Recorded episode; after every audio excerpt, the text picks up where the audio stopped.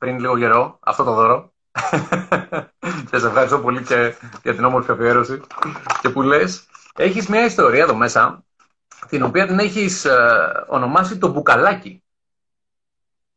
Και μιλάς ότι είχες αυτό το μπουκαλάκι μισοάδιο δίπλα στο κομμωδίνο σου, το κοίταγες, σε κοίταγε, του έλεγες καλημέρα, σου έλεγε καλημέρα.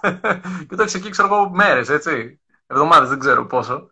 Και εκείνη τη μέρα γράφεις ότι αποφάσισες να το μετακινήσεις. Πήγες, το έχεις λίγο πάνω σε κάτι φυτά και γράφει εδώ, χωρίς υπερβολές, ήταν μια από τις πιο πετυχημένες ημέρες της ζωής μου. Τι μου θύμισες τώρα, ναι, το έχω ξεχάσει την ιστορία. Ε, είναι αυτό που λέγαμε και νωρίτερα στο τηλέφωνό μας, ότι κάθε μικρή επιλογή, δεν υπάρχει μικρή επιλογή, κάθε επιλογή είναι ιερή. Είχα εκείνο το μπουκαλάκι όντως στο κομμωδίνο δίπλα στο κρεβάτι μου για εβδομάδες, μίσο άδειο, είχε μείνει λίγο κάτω-κάτω, έβλεπα, με έβλεπε, δεν έκανα τίποτα. Τη μέρα που πήρα την απόφαση, τονίζω τη λέξη απόφαση, και επέλεξα, τονίζω τη λέξη επέλεξα, να βγάλω το μπουκαλάκι από το κομμωδίνο, να ρίξω το νερό σε ένα φυτό, να το βάλω σε ανακύκλωση, ήταν η μέρα, ρε παιδί μου, που πραγματικά αυτή η μικρή δράση, η μικρή αλλαγή έφερε τεράστια αποτελέσματα στη ζωή μου. Καλά, ρε μεγάλο, ένα μπουκαλάκι. Ναι, ένα μπουκαλάκι. Δεν mm-hmm. έχεις τον Άβαρχο, ο οποίος στο YouTube λέει ξεκίνα την ημέρα σου στα αγγλικά, φτιάχνοντας το κρεβάτι σου. Ναι, ναι. Δηλαδή, κάθε μικρή επιλογή, ειδικά επιλογές οι οποίες είναι διαφορετικές από αυτές που κάναμε την προηγούμενη μέρα, γιατί είμαστε ουσιαστικά οι επιλογές μας και οι συνήθειές μας. Ό,τι κάνουμε σήμερα, 99, 95, 97% θα το επαναλάβουμε και αύριο. Οπότε τη μέρα που έβγαλα το μπουκαλάκι από το κομμωδίνο, αυτομάτως δημιουργήθηκε ένα, ένα νέο ε, ίχνος στον εγκέφαλό μου, άλλαξε η νευροπλαστικότητα, έκανε κάτι διαφορετικό και έκανα και τα υπόλοιπα πράγματα διαφορετικά, όσο παράξιο και να ακούγεται. Και επειδή είμαστε και άνθρωποι των συνηθειών, mm-hmm. έχω παρατηρήσει ότι ό,τι κάνουμε σήμερα θα κάνουμε μάλλον και αύριο. Οπότε, όταν κάνεις κάτι διαφορετικό σήμερα, έχεις κάνει ένα copy-paste αυτομάτως τις επόμενες ημέρε. Σου έλεγα και νωρίτερα ότι εγώ για κάποιο λόγο τις τελευταίες μέρες δεν παίρνω τις βιταμίνες μου όπως έπαιρνα κάθε πρωί. Να. Από την ώρα που εγκατέλειψα τη συνήθεια να παίρνω τις βιταμίνες μου και την επόμενη μέρα που ξυπνούσα δεν έπαιρνα τις βιταμίνες μου. Ναι, ναι, ναι. Όταν, όταν αλλάξω το μπουκαλάκι τη θέση, πάρω τη βιταμίνη μου ή πάρω ένα φίλο μου ή αλλάξω, δια, διαβάσω ένα βιβλίο ή γράψω αυτό το τετράδιο ή οτιδήποτε άλλο και την επόμενη μέρα μάλλον θα κάνω αυτό που έκανα την προηγούμενη μέρα. Οπότε κάθε μικρή επιλογή έχει πολλαπλασιαστικό effect. Δεν είναι μόνο σήμερα. Είναι αυτό το καρμπόν, είσαι μικρός εσύ, τα πρόλαβες τα καρμπόν. Τα πρόλαβα τα καρμπόν. Οπότε ουσιαστικά γράφεις κάτι στη ζωή σου και είναι ένα καρμπόν από κάτω. Και αν, αν θυμάσαι, καμιά φορά βάζανε ας πούμε και 7-8 καρμπόν. Οπότε βγαίνανε 8 αντίτυπα και σε αυτό που έκανες. Η δεύτερη σελίδα έγινε πανομοιότιμη με την πρώτη. Η έβδομη ήταν ένα ίχνος. Οπότε ναι, κάθε, μπράβο, μπράβο. κάθε τι που κάνεις αυτή τη στιγμή αφήνει ένα ίχνος μεγάλο στην ίδια μέρα, μικρότερο στην επόμενη, μικρότερο στην μεθεπόμενη, ακόμα και στην δέκατη μέρα αφήνει κάθε ίχνος. Οπότε κάθε μικρή επιλογή είναι πολύ πολύ σημαντική σε συνέχεια αυτό που λέγαμε. Πολύ σημαντική. Είναι, είναι καταπληκτικό. Είναι λες και είμαστε τέρατα συνήθειας. Τέρατα συνήθειας. Δηλαδή, ό,τι κάνουμε επανελειμμένα είμαστε. Και αυτό το έχω δει τόσο τόσο πολύ, γιατί εγώ κατά, το, κατά πολύ μεγάλο βαθμό παλιότερα δεν είχα ιδέα, ρε παιδί μου, ότι ακόμα και οι μικρές πράξεις, οι μικρές αποφάσεις στη μέρα μου είχαν σημασία, όπως λες, και στο μπουκαλάκι, σε αυτήν την ιστορία. Και ξέρεις, περνούσα τη μέρα μου πολύ ασυνείδητα. Δεν παρατηρούσα τι έκανα. Δεν πρόσεχα τι έκανα. Και διαβάζω ένα βιβλίο, θυμάμαι, το 2011 που λεγόταν The Power of Habit. Έλεγε για τη δύναμη της συνήθειας. Και εξηγούσε μέσα πόσο τέρατα συνήθειας είμαστε και αυτό που λες, ότι άμα κάνεις κάτι επανελειμμένα κάθε μέρα, πώς ξανά και ξανά μένει το καρμπόν και πιο έντονο και με πιο δυνατά γράμματα και μετά σου βγαίνει αυτόματα. Και το δοκίμασα για πλάκα, έτσι. Ξεκίνησα να κάνω επανελειμμένα κάθε πρωί, ξέρεις, δύο-τρία πραγματάκια που μου πέραν πέντε λεπτά, έτσι. Δεν ήταν, ξέρω εγώ, η τρελή επένδυση χρόνου ή ας πούμε ίδρωνα για να φύγει από τη μέρα μου πέντε λεπτά. Όλοι έχουμε πέντε λεπτά. Όσο απασχολημένοι και να είμαστε. Και εγώ έβαζα πέντε λεπτά κάθε μέρα για να κάνω αυτό, να γράψω τρία πράγματα για τα οποία είμαι ευγνώμων. Και ξέρεις, αρχικά το έκανα και απλά το έκανα απλά για να το κάνω. Επειδή είπα, υποσχέθηκες στον εαυτό σου θα κάνεις κάτι, επιτέλους να είσαι λίγο. Κράτα το λόγο σου, ρε παιδί μου, στον εαυτό σου. Να είσαι λίγο πειθαρχημένος. Γράψε το τέλος πάντων. Μια μέρα το έγραφα, μια μέρα δεν το έγραφα. Μια μέρα το έγραφα, δύο μέρες δεν το έγραφα. Ξέρεις, γιατί δεν ήταν συνήθεια, δεν είχε πέσει το καρμπόν. Αλλά κάτω, ξανακάτω, ξανακάτω, σκάψε, σκάψε, σκάψε. Και Και σε μια φάση έχει περάσει κανένας χρόνος και συνειδητοποιώ ότι έχω γεμίσει ένα σημειωματάριο και έρχεται η... έρχονται τα Χριστούγεννα και με ρωτάει ο πατέρας μου, λέει, τι θέλεις για τα Χριστούγεννα; Και του λέω ένα σημειωματάριο. Ήταν πια τόσο σημαντικό για μένα, ήταν τέτοια συνήθεια, Στέφανε, που σημειωματάριο ήταν το πρώτο πράγμα που χρειαζόμουν για να συνεχίσω να κάνω αυτό το, το γυμναστήριο ευγνωμοσύνης, ρε παιδί μου, να γράφω κάθε μέρα είμαι ευγνώμων, που ξύπνησα είμαι ευγνώμων, που άνοιξα τα μάτια μου είμαι ευγνώμων, που έχω καθαρό νερό να πιω, που δεν έχουν στην Αφρική για παράδειγμα. Και πάει λέγοντας. Και είναι από τις πιο ευεργετικές συνήθειες που έχω καλλιεργήσει. Γιατί ξυπνάω και έχω προπονήσει το μυαλό μου να βρει την ομορφιά, να βρει τη λεπτομέρεια για την οποία είμαι ευγνώμων σήμερα. Και έχεις προπονήσει και τη συνέπεια. Γιατί όταν λες, ας πούμε, θα πάω να περπατήσω, ή θα γράψω, ή θα διαβάσω, ή οτιδήποτε και το κάνεις, ακόμα και να είναι μικρό αυτό το πραγματάκι, λες, αύριο που είναι Δευτέρα, θα βγω το πρωί να τρέξω να περπατήσω. Και μετά ξυπνάς Δευτέρα και λες, εντάξει, τώρα χαίστηκα, το κάνω αύριο. Άρα δεν το κάνεις. Την ώρα όμως που Δευτέρα το πρωί τηρείς μια δέσμευση που έθεσε στον εαυτό σου, επειδή εδώ πέρα έχεις δύο μέσα, ο ένας από τους δύο σου λέει αυτός είναι σοβαρός. Αυτός το εννοεί. Όταν λες, θα κάνω αυτό το πράγμα αύριο και δεν το κάνεις, οι δύο που έχεις μέσα σου, λέει ο ένας τον Αλκαλά, τον Μαλάκα, εντάξει, αυτός λέει και ξελέει, δεν ξανακάνω συμφωνία μαζί του. Οπότε mm. ουσιαστικά ο εαυτός μου δεν με παίρνει στα σοβαρά, γιατί δηλώνω ότι θα ξεκινήσω διατροφή, θα ξεκινήσω διάβασμα, θα ξεκινήσω περπάτημα. Δεν έχει σημασία τι.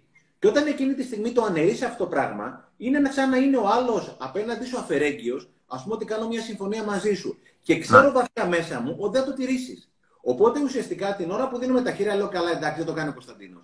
Οπότε το ίδιο πράγμα ισχύει με τον εαυτό μας, όπου όσο είμαστε συνεπείς, σου λέει αυτός, αυτός είναι σοβαρός και θα το κάνει. Άρα προετοιμάζεται και αυτός.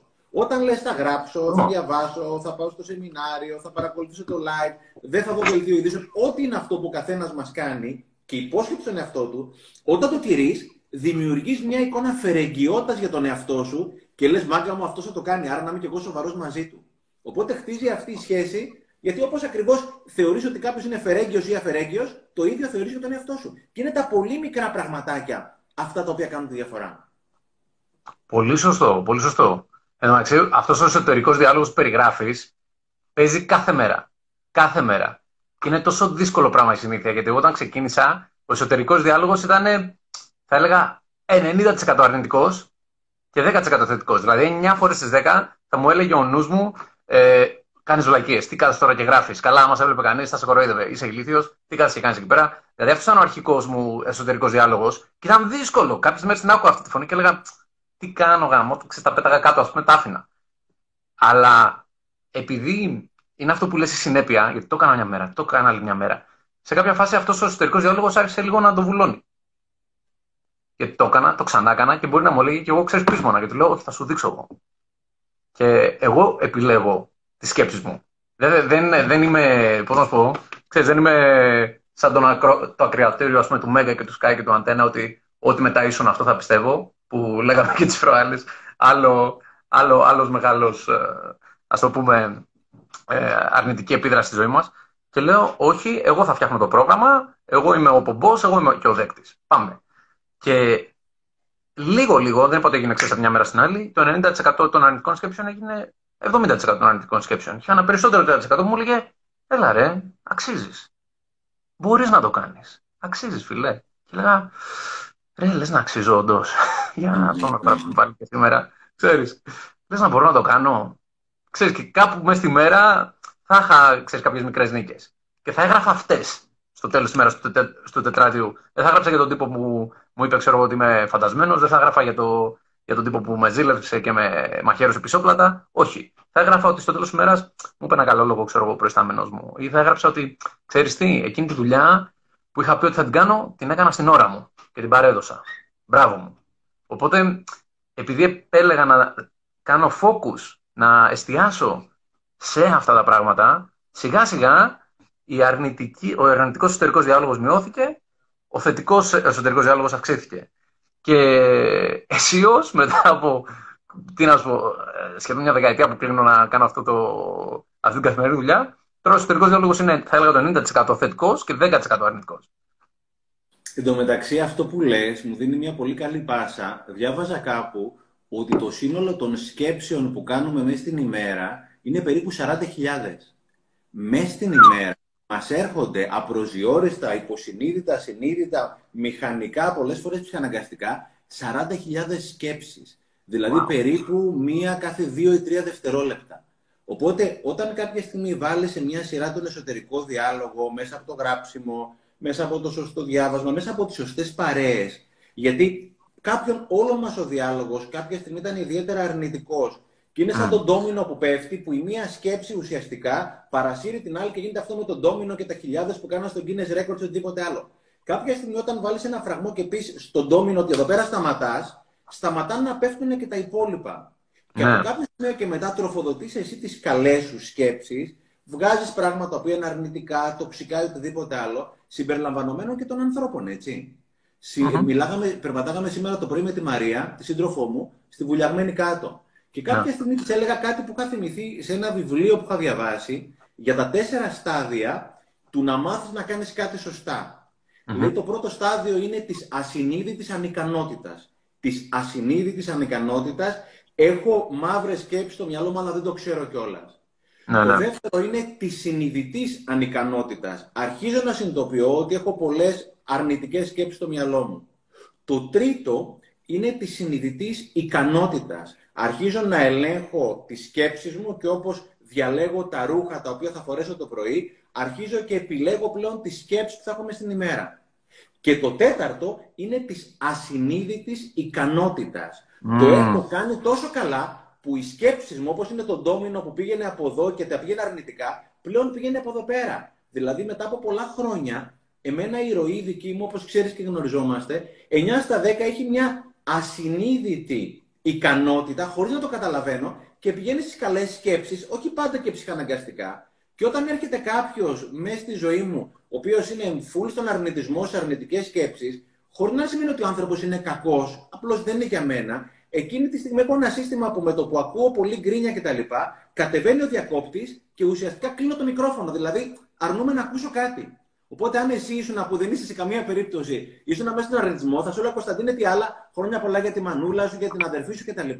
Οπότε, από κάποιο σημείο και μετά, αυτή η δεξιότητα γίνεται μηχανική. Mm, και όπως, μαθαίνεις να οδηγάς το αυτοκίνητο και στην αρχή είσαι συνειδητός να βάλεις την ταχύτητα αν δεν είναι αυτόματο, να βάλεις το χειρόφρενο όχι στην ανηφόρα. Από κάποιο σημείο και μετά, όπου το έχεις εξασκήσει πολύ, μπαίνει το χειρόφρονο αυτόματο γιατί γίνεται μηχανικά αυτές οι σωστές ή οι πιο κατάλληλες για μας σκέψεις. Οπότε κάθε τι που υπάρχει δίπλα μας επηρεάζει. Αυτά τα τέσσερα στάδια που μόλις ανέφερες ε, για το πώς περνάμε από την ανικανότητα στην ικανότητα, μου με πήγες πίσω τώρα, μου θύμισες 2007 που σπουδάζω ε, στην Τσεχία ιατρική και συναντάω το πρώτο στάδιο, το πρώτο στάδιο της, πώς το πες, ασυνείδητης ανικανότητας. Δηλαδή δεν ήξερα πόσο άμπαλος ήμουν. δεν είχα ιδέα. Έτσι. Και μπαίναμε, μπαίναμε στις κλινικές, μπαίναμε, ξέρω εγώ, ξέρεις, βλέπαμε ας πούμε αρχικά για να μάθουμε ανατομία, μας έχουν στα νεκροτομία και έχουμε, ξέρεις, ανοίγουμε πτώματα, τέτοια ωραία σκηνικά. Και θυμάμαι τότε, ξέρεις, επειδή σου σκάει η μυρωδιά, σκάγανε πολλοί, πολλοί, πολλοί συμφοιτητές και συμφοιτήτριες με μάσκα που είχαν ρίξει λίγο άρωμα πριν μέσα. δεν αντέχανε τη φορμόλη, δεν αντέχανε ξέρεις, τη μυρωδιά τους. Χτύπαγε στα ρουθούνια, τα κρίζαν αμέσως. Ήταν ιδιαίτερο. Ξέρω και φτάνουμε εκεί και απλά, ξέρεις, ο καθηγητής μας έδειχνε τα νεύρα, τις αρτηρίες, τους μυς. Τέτοια πληθώρα πληροφορίας που δεν μπορούσαμε να τη συγκρατήσουμε, ξέρεις, προφανώς ένα μάθημα. Και απλά εκεί πέρα από ασυνείδητη ανικανότητα, που δεν ξέραμε πόσο άμπαλοι ήμασταν, περνάγαμε σε συνειδητή ανικανότητα. Ότι φιλέ, δεν ξέρω τι τύφλα μου. Πρέπει να μάθω μυ, να μάθω αρτηρίες, να μάθω φλέβα. Αλλά, πρόσχε, αλλά πρόσχε, δεν ξέρω την τύφλα μου, αλλά ξέρω ότι δεν ξέρω την τύφλα μου. Μπράβο, μπράβο. Αυτό Ήταν το πρώτο, αυτό το πρώτο στάδιο. Αυτό είναι η συνειδητή ανικανότητα. Ότι ξέρω πια, είμαι συνειδητός ότι δεν ξέρω. Για συνέχισε. Μπράβο. Και μετά, ας πούμε, αφού ξέραμε ότι δεν ξέραμε, μετά περάσαμε στην συνειδητή ανικανότητα, ότι τουλάχιστον και το ξέρουμε, αλλά διαβάζουμε κάθε μέρα, σιγά σιγά μαθαίνουμε, μαθαίνουμε, θα φτάσουμε σε ένα καλύτερο σημείο. Και μετά, ξέρω, κάνεις fast forward στο πέμπτο έτος της ιατρικής, που τώρα πια μπαίνει στις κλινικές και είμαστε τώρα στην α, συνειδητή ικανότητα, που ξέρεις, ρε παιδί μου, τι είναι μες στο σώμα, ξέρεις τι είναι τι, έχεις επίγνωση Και όταν μπαίνουμε μέσα σε ένα χειρουργείο να παρακολουθήσουμε, έχουμε μια συνειδητή ικανότητα. Ξέρουμε ότι, OK, αυτό είναι αρτηρία, ωραία. OK, εκείνη η σπλήνα, ωραία. OK, εδώ πέρα είναι έντερο, οπότε πρέπει να κρατήσω έτσι τη λαβίδα, ωραία. Άρχισε σιγά σιγά να μπαίνει.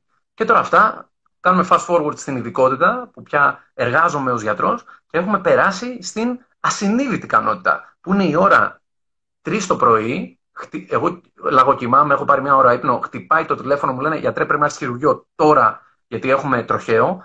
Σηκώνομαι τρεις και τέταρτο, έχω πληθεί, έχω μπει μέσα και είμαι ακόμα ξέρεις με τη μία τσίμπλα, δεν είναι και ανοίξει το μάτι. Αλλά επειδή έχω φτάσει στην, στην ασυνείδητη ικανότητα, δηλαδή πια δουλεύει, δουλεύει ο σκληρός ενώ μισοκοιμάμαι, κάνω τις κινήσεις τις χειρουργικές, βοηθάω τον διευθυντή μου, σαν να παίζαμε τάβλερ, παιδί μου, ξέρεις. Και πήρε χρόνια όλο αυτό, αλλά το βλέπω πώς, πώς είναι αυτά τα τέσσερα στάδια που λες. Δηλαδή πήρε, ξεδιπλώνεται, ξεδιπλώνεται μπροστά μου ξέρεις, πολύ ξεκάθαρα μέχρι να φτάσει σε ένα σημείο που μπορείς να, να τα απεξέλθεις. Υπάρχει ένα καταπληκτικό άρθρο που έχει γραφτεί πριν από χρόνια στο Harvard Business Review στην έκδοση για τις επιχειρήσεις του Harvard, τέλος πάντων, που είναι κάθε μήνα, που είναι το καλύτερο περιοδικό management για μένα στον κόσμο. Και το έχει γράψει ένας τύπος, ένας Αμερικάνος, νομίζω ο Άντρου Έριξον, δεν θυμάμαι ακριβώς το όνομά του, και λέει The making of an expert. Το πώς να γίνει. Of an expert. Okay. The making of an expert. Το πώς να γίνεις expert, ειδικός, κορυφαίος σε αυτό που κάνεις, δεν ξέρω τι. Και αποδεικνύει ο τύπος ότι κατά μέσο όρο για να γίνεις expert σε αυτό που κάνεις, ό,τι και να είναι αυτό, χρειάζονται περίπου 10.000 ώρες. 10.000 ώρες για να γίνει κάποιος ειδικός ή κορυφαίος οτιδήποτε στην Ελλάδα, στον κόσμο δεν έχει σημασία. 10.000 ώρες, αν κάποιος δουλεύει επάνω σε κάτι 3 ώρες την ημέρα, μαζεύει 1.000 ώρες περίπου τον χρόνο, άρα αν κάποιος δουλεύει επάνω στην τρέλα του για 3 ώρες την ημέρα, σε 10 χρόνια, χρόνια με τη συνέπεια αυτή θα καταφέρει να γίνει ένας από τους κορυφαίους στον κόσμο. Wow. Οπότε όλα αυτά τα τέσσερα στάδια για να τα διανύσει κάποιος και πραγματικά να γίνει ένας από τους κορυφαίους σε οτιδήποτε είναι αυτό που έχει επιλέξει, θέλει περίπου 10.000 ώρες. Οπότε πολλές φορές βιαζόμαστε. Μου λέει η θεραπεύτριά μου κάποια στιγμή η Μαρία Πυρουνάκη που κάνω παρακολουθώ πολλά χρόνια ψυχοθεραπεία. Μου λέει, μου είχε πει μια έκφραση, μου λέει, ο κόσμος μου λέει παρετείται γρήγορα, χορταίνει με τα λίγα. Τι εννοούσε δηλαδή η Πυρουνάκη εννοούσε ότι κάνουν μία-δύο ώρες ψυχοθεραπεία, τρει-τέσσερι ώρες, σου λέει έλυσα το πρόβλημά μου. Και είναι εκείνη τη στιγμή που έχεις αρχίσει να σκάβεις βαθιά για να βρεις το πετρέλαιο. Οπότε την ώρα εκείνη που αρχίζουμε και ξυδιψάμε λίγο, πίνει μια γουλιά νερό, είναι η ώρα που βλέπεις ότι αυτό μου κάνει καλό. Οπότε είναι η ώρα που κανονικά συνεχίζεις να ψάχνεις πιο πολύ για να βρει νερό, πετρέλαιο, γιατί με, μεγαλέχεις εδώ πέρα για να πιεις μπόλικο νερό, να περάσεις πολύ πολύ καλά. Οπότε την ώρα που βλέπεις κάποια διαφορά, να ε, διαβάζεις ένα βιβλίο, παρακολουθείς ένα ωραίο live, παρακολουθείς ένα σεμινάριο, μια ομιλία, ψάχνεις κι άλλα, κι άλλα, κι άλλα, κι άλλα. Mm. Γιατί η άνοδος μετά δεν είναι έτσι, Κωνσταντίνη, είναι εκθετική. Ναι, ναι, ναι, ναι. Κάτι, κάτι, μετά μάγκα μου φεύγεις έτσι. Ναι, μετά είναι απογείωση. Η αρχή είναι δύσκολη που είναι λίγο, λίγο, λίγο, λίγο, λίγο, λίγο, λίγο. Πραγματικά. Και αν το δει, δηλαδή, μόλις βάλεις το αυτοκίνητο και το τσουλί, το αυτοκίνητο από την αδράνεια, όταν καμιά φορά όλοι έχουμε μείνει με αυτοκίνητο, τα πρώτα βήματα μέχρι να ξεκολλήσει είναι πολύ δύσκολο. Με το που τσουλάει το αυτοκίνητο, πολύ πιο εύκολα, με, με, με το 1 δέκατο της δύναμης, διανύει 10-20 εκατοστά με τη σβησμένη μηχανή. Είναι η δύναμη της αδράνειας. Γι' αυτό λέει ο λαός, η αρχή είναι το ίμιση του παντός. Είναι η δύναμη της αδράνειας. Γι' αυτό ο πύραυλο για να πάει στο φεγγάρι, στο πρώτο μίλι καίει όσα καύσιμα έχει κάψει σε όλο το ταξίδι. Είναι να, να, φύγει η αδράνεια από τη μέση. Πόσο, πόσο καλή αναλογία αυτή, ότι καίγεται το, τα μισά καύσιμα στο πρώτο μίλι και τα άλλα μισά είναι που θα σε πάνε στο φεγγάρι. Κάθε αρχή και δύσκολη και εκεί κολλάνε πιστεύω και περισσότερο το πρώτο βήμα. Δηλαδή, κάνουν το πρώτο βήμα έτσι, και απογοητεύονται γρήγορα. Απογοητεύονται γρήγορα. Εγώ, ας πούμε, θυμάμαι ε, όταν είχα δει το πρώτο μου α, μαγικό κόλπο. Ωραία είχα το πρώτο μαγικό κόλπο από κοντά. Δηλαδή, μια ζωή τα βλέπα στη τηλεόραση, έβλεπα τον Κόπερφιλτ και έλεγα εντάξει, μωρέ, είναι όλα κάμερες. Και βρίσκομαι, θυμάμαι, σε ένα μπαρ και ήταν ένας τύπος ο οποίος δεν είχε τέτοιο. Δεν, δεν, είχε, δεν είχε μανίκια, ξέρεις, είχε σηκώσει τα μανίκια. Γιατί εγώ έλεγα Α, πάντα στα μανίκια τα κρύβουν.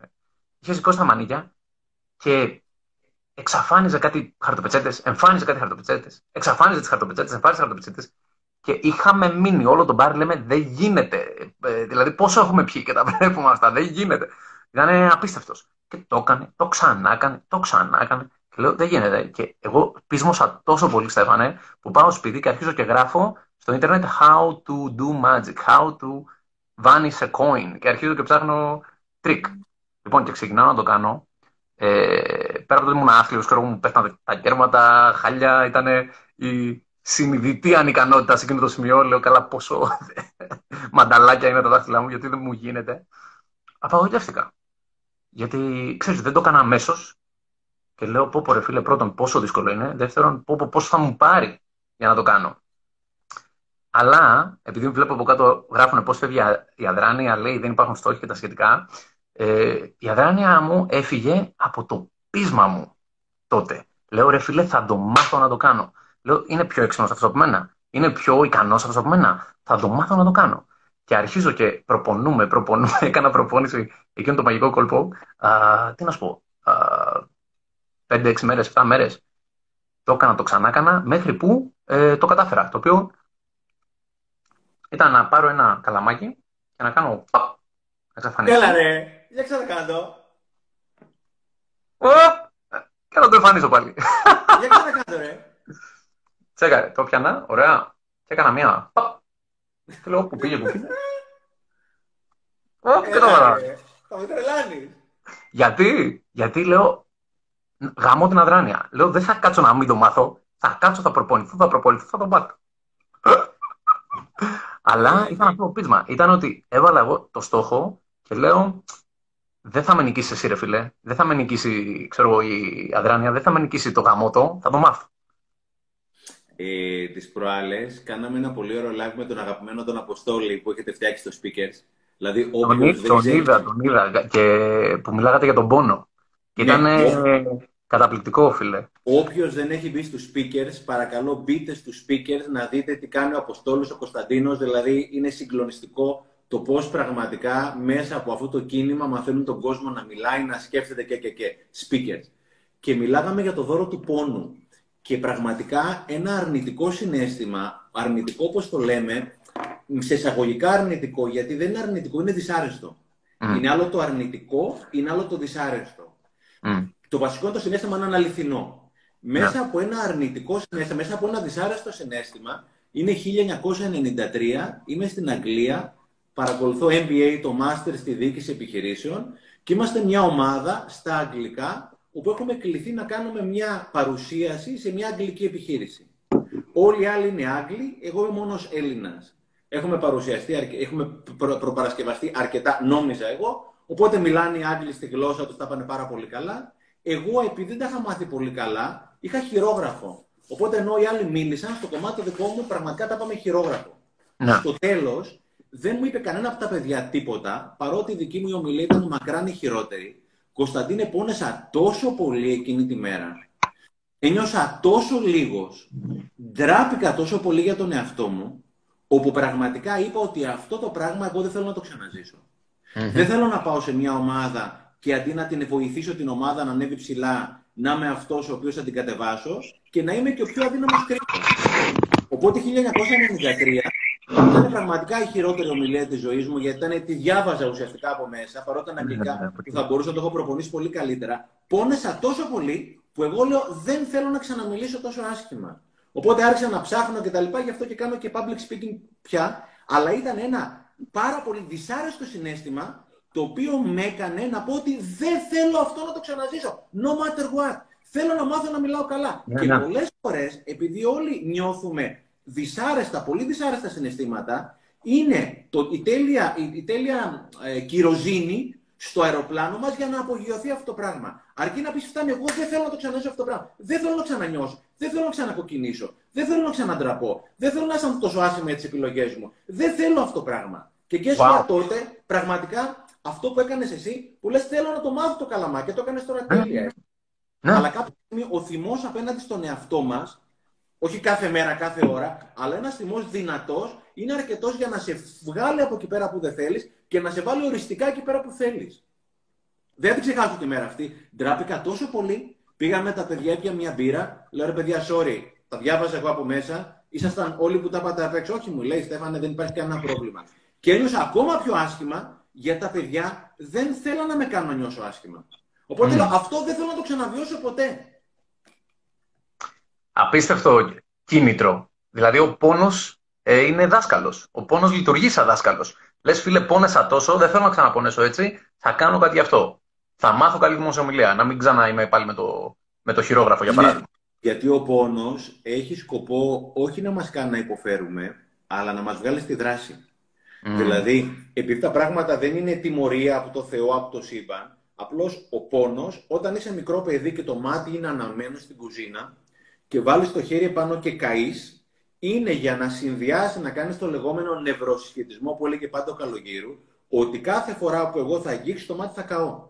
Οπότε ναι. ο πόνος δεν έχει έρθει για να με κάνει να υποφέρω, αλλά έρθει ουσιαστικά έχει έρθει για να μου μάθει ότι εδώ πέρα δεν ακουμπάω γιατί θα καώ. Απέναντίας η ειδονή έχει έρθει για να μου πει ότι αν πιω παγωμένο νερό, πραγματικά θα περάσω πάρα πολύ καλά. Οπότε ο άνθρωπος φεύγει από τον πόνο και πηγαίνει στην ειδονή. Άρα ο πόνος είναι για να με διώξει από εκεί και να με στρέψει προς την ειδονή. Όχι για να λέω πω που γαμώ το πάλι κάηκα, πάλι κάηκα, πάλι κάηκα. Ε, ναι, βέβαια. Έχει πλάκι γιατί και εμείς όταν ε, διαβάζαμε για τον πόνο στην νευρολογία, στη, στο τέταρτο έτος στην ιατρική σχολή, έγραφε στην αρχή, αρχή ότι ο πόνος είναι πολυπαραγωγικός. Πολυπαραγωγικός. Και ήμασταν όλοι, κύριε καθηγητά, τι σημαίνει πολυπαραγωγικός; Και μας λένε ότι μπορεί να είναι πολλοί παράγοντε. Δηλαδή, από τη μία είναι το νευρικό σήμα εγκέφαλο με νεύρωνα που περιέγραψες ότι πάω εγώ, είναι ας πούμε, και, ας πούμε και εδώ το μάτι, ωραία, στην κουζίνα, και το μάτι. Και εγώ με το που ακουμπήσω, τζιζ, εκεί πέρα, και έχονται κάποια κύτταρα από το δέρμα μου. Τα χάσα. Αυτή η απώλεια αμέσως στέλνει σήμα πόνου και μου λέει, φίλε, δεν είναι καλό για την επιβίωση σου, τράβα το και στέλνει πίσω σήμα στο μη μου και κάνει τουφ και λοιπά. Έτσι. Αλλά αυτό ήταν μόνο το νευρικό κομμάτι. Μας είπαν ότι ο πόνος είναι πολυπαραγωγικός, γιατί; Εγώ, ας πούμε, θα μπορούσα να επιλέξω να εστιάσω τόσο πολύ στο τι κάηκα εκείνη τη στιγμή, που θα αναπτύξω μια φοβία από εκεί και πέρα, όποτε είναι μια ζεστή επιφάνεια, να, να, να, να, να μην μπορώ να την αγγίξω. Να, να, ξέρεις, να, να κάνω κάτι τέτοια ψυχαναγκαστικά που έχει να κάνει κόσμο, να πάω να την αγγίξω έτσι. Γιατί λέω θα κάω, φίλε. Και να, να με έχει στιγματίσει τόσο πολύ εκείνη η εμπειρία πόνου. Άλλοι αποφασίζουν να την αφήσουν στο παρελθόν εκείνη την εμπειρία πόνου. Λένε, OK, κανονικά το 'μαθα το μάθημα, δεν ξαναπιάνω καμένο τέτοιο. OK, okay, τέλεια. Αλλά είναι πολύ ενδιαφέρον ότι είναι από τη μία η ίδια η πληροφορία του πόνου, που είναι για να μας προστατεύσει, αλλά είναι και πώς εμείς την ερμηνεύουμε. Είναι ξεκάθαρα αυτό. Έλεγα πάλι στον Αποστόλη εκείνη την ημέρα για μια ιστορία που έχω ακούσει ένα σεμινάριο. Ήταν ένα serial killer στην Αμερική και κάποια στιγμή είχε σκοτώσει, είχε δολοφονήσει, τον πηγαίναν για ισόβια.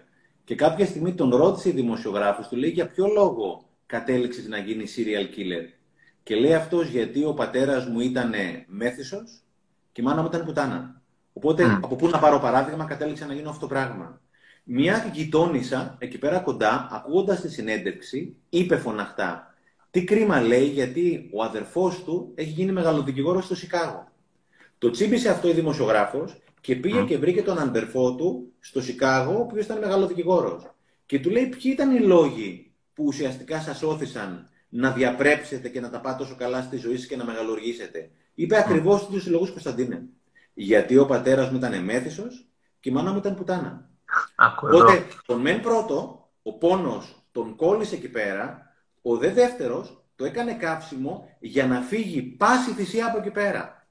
Κάποια άλλη ιστορία που πάλι μας λέγανε σε ένα σεμινάριο ήταν μια ιστορία ενός μεγαλογιατρού ο οποίος, του οποίου του έπαιρνε συνέντευξη ο Λάρι Κίνγκ. Ναι. το, τέλος πάντων έπαιρνε συνέντευξη. Αυτός ήταν από την Κένια. Μεγάλωσε σε μια πάρα πολύ φτωχή οικογένεια και έλεγε την ιστορία όταν ήταν αυτός με τα 7 αδέρφια του, τα υπόλοιπα 6 αδέρφια μείναν στην Κένια, καλοί άνθρωποι, οικογενειάρχες, απλώς ο ένας μεγαλούργησε. Και λέει για ποιο λόγο του λέει ο Λάρι Κίνγκ, εσύ μεγαλούργησες. Λέει γιατί ερχόταν η γιαγιά μου κάθε μέρα, δεν ξέρω αν ήταν μόνος σε αυτόν ή μόνος, ή μόνο αυτός άκουσε αυτό που του είπε η γιαγιά του και τον ρωτούσε η γιαγιά του ποιο είναι το όνειρό σου όταν ήταν πιτσιρικάς; Και έλεγε να γίνω μεγαλοχειρούργος.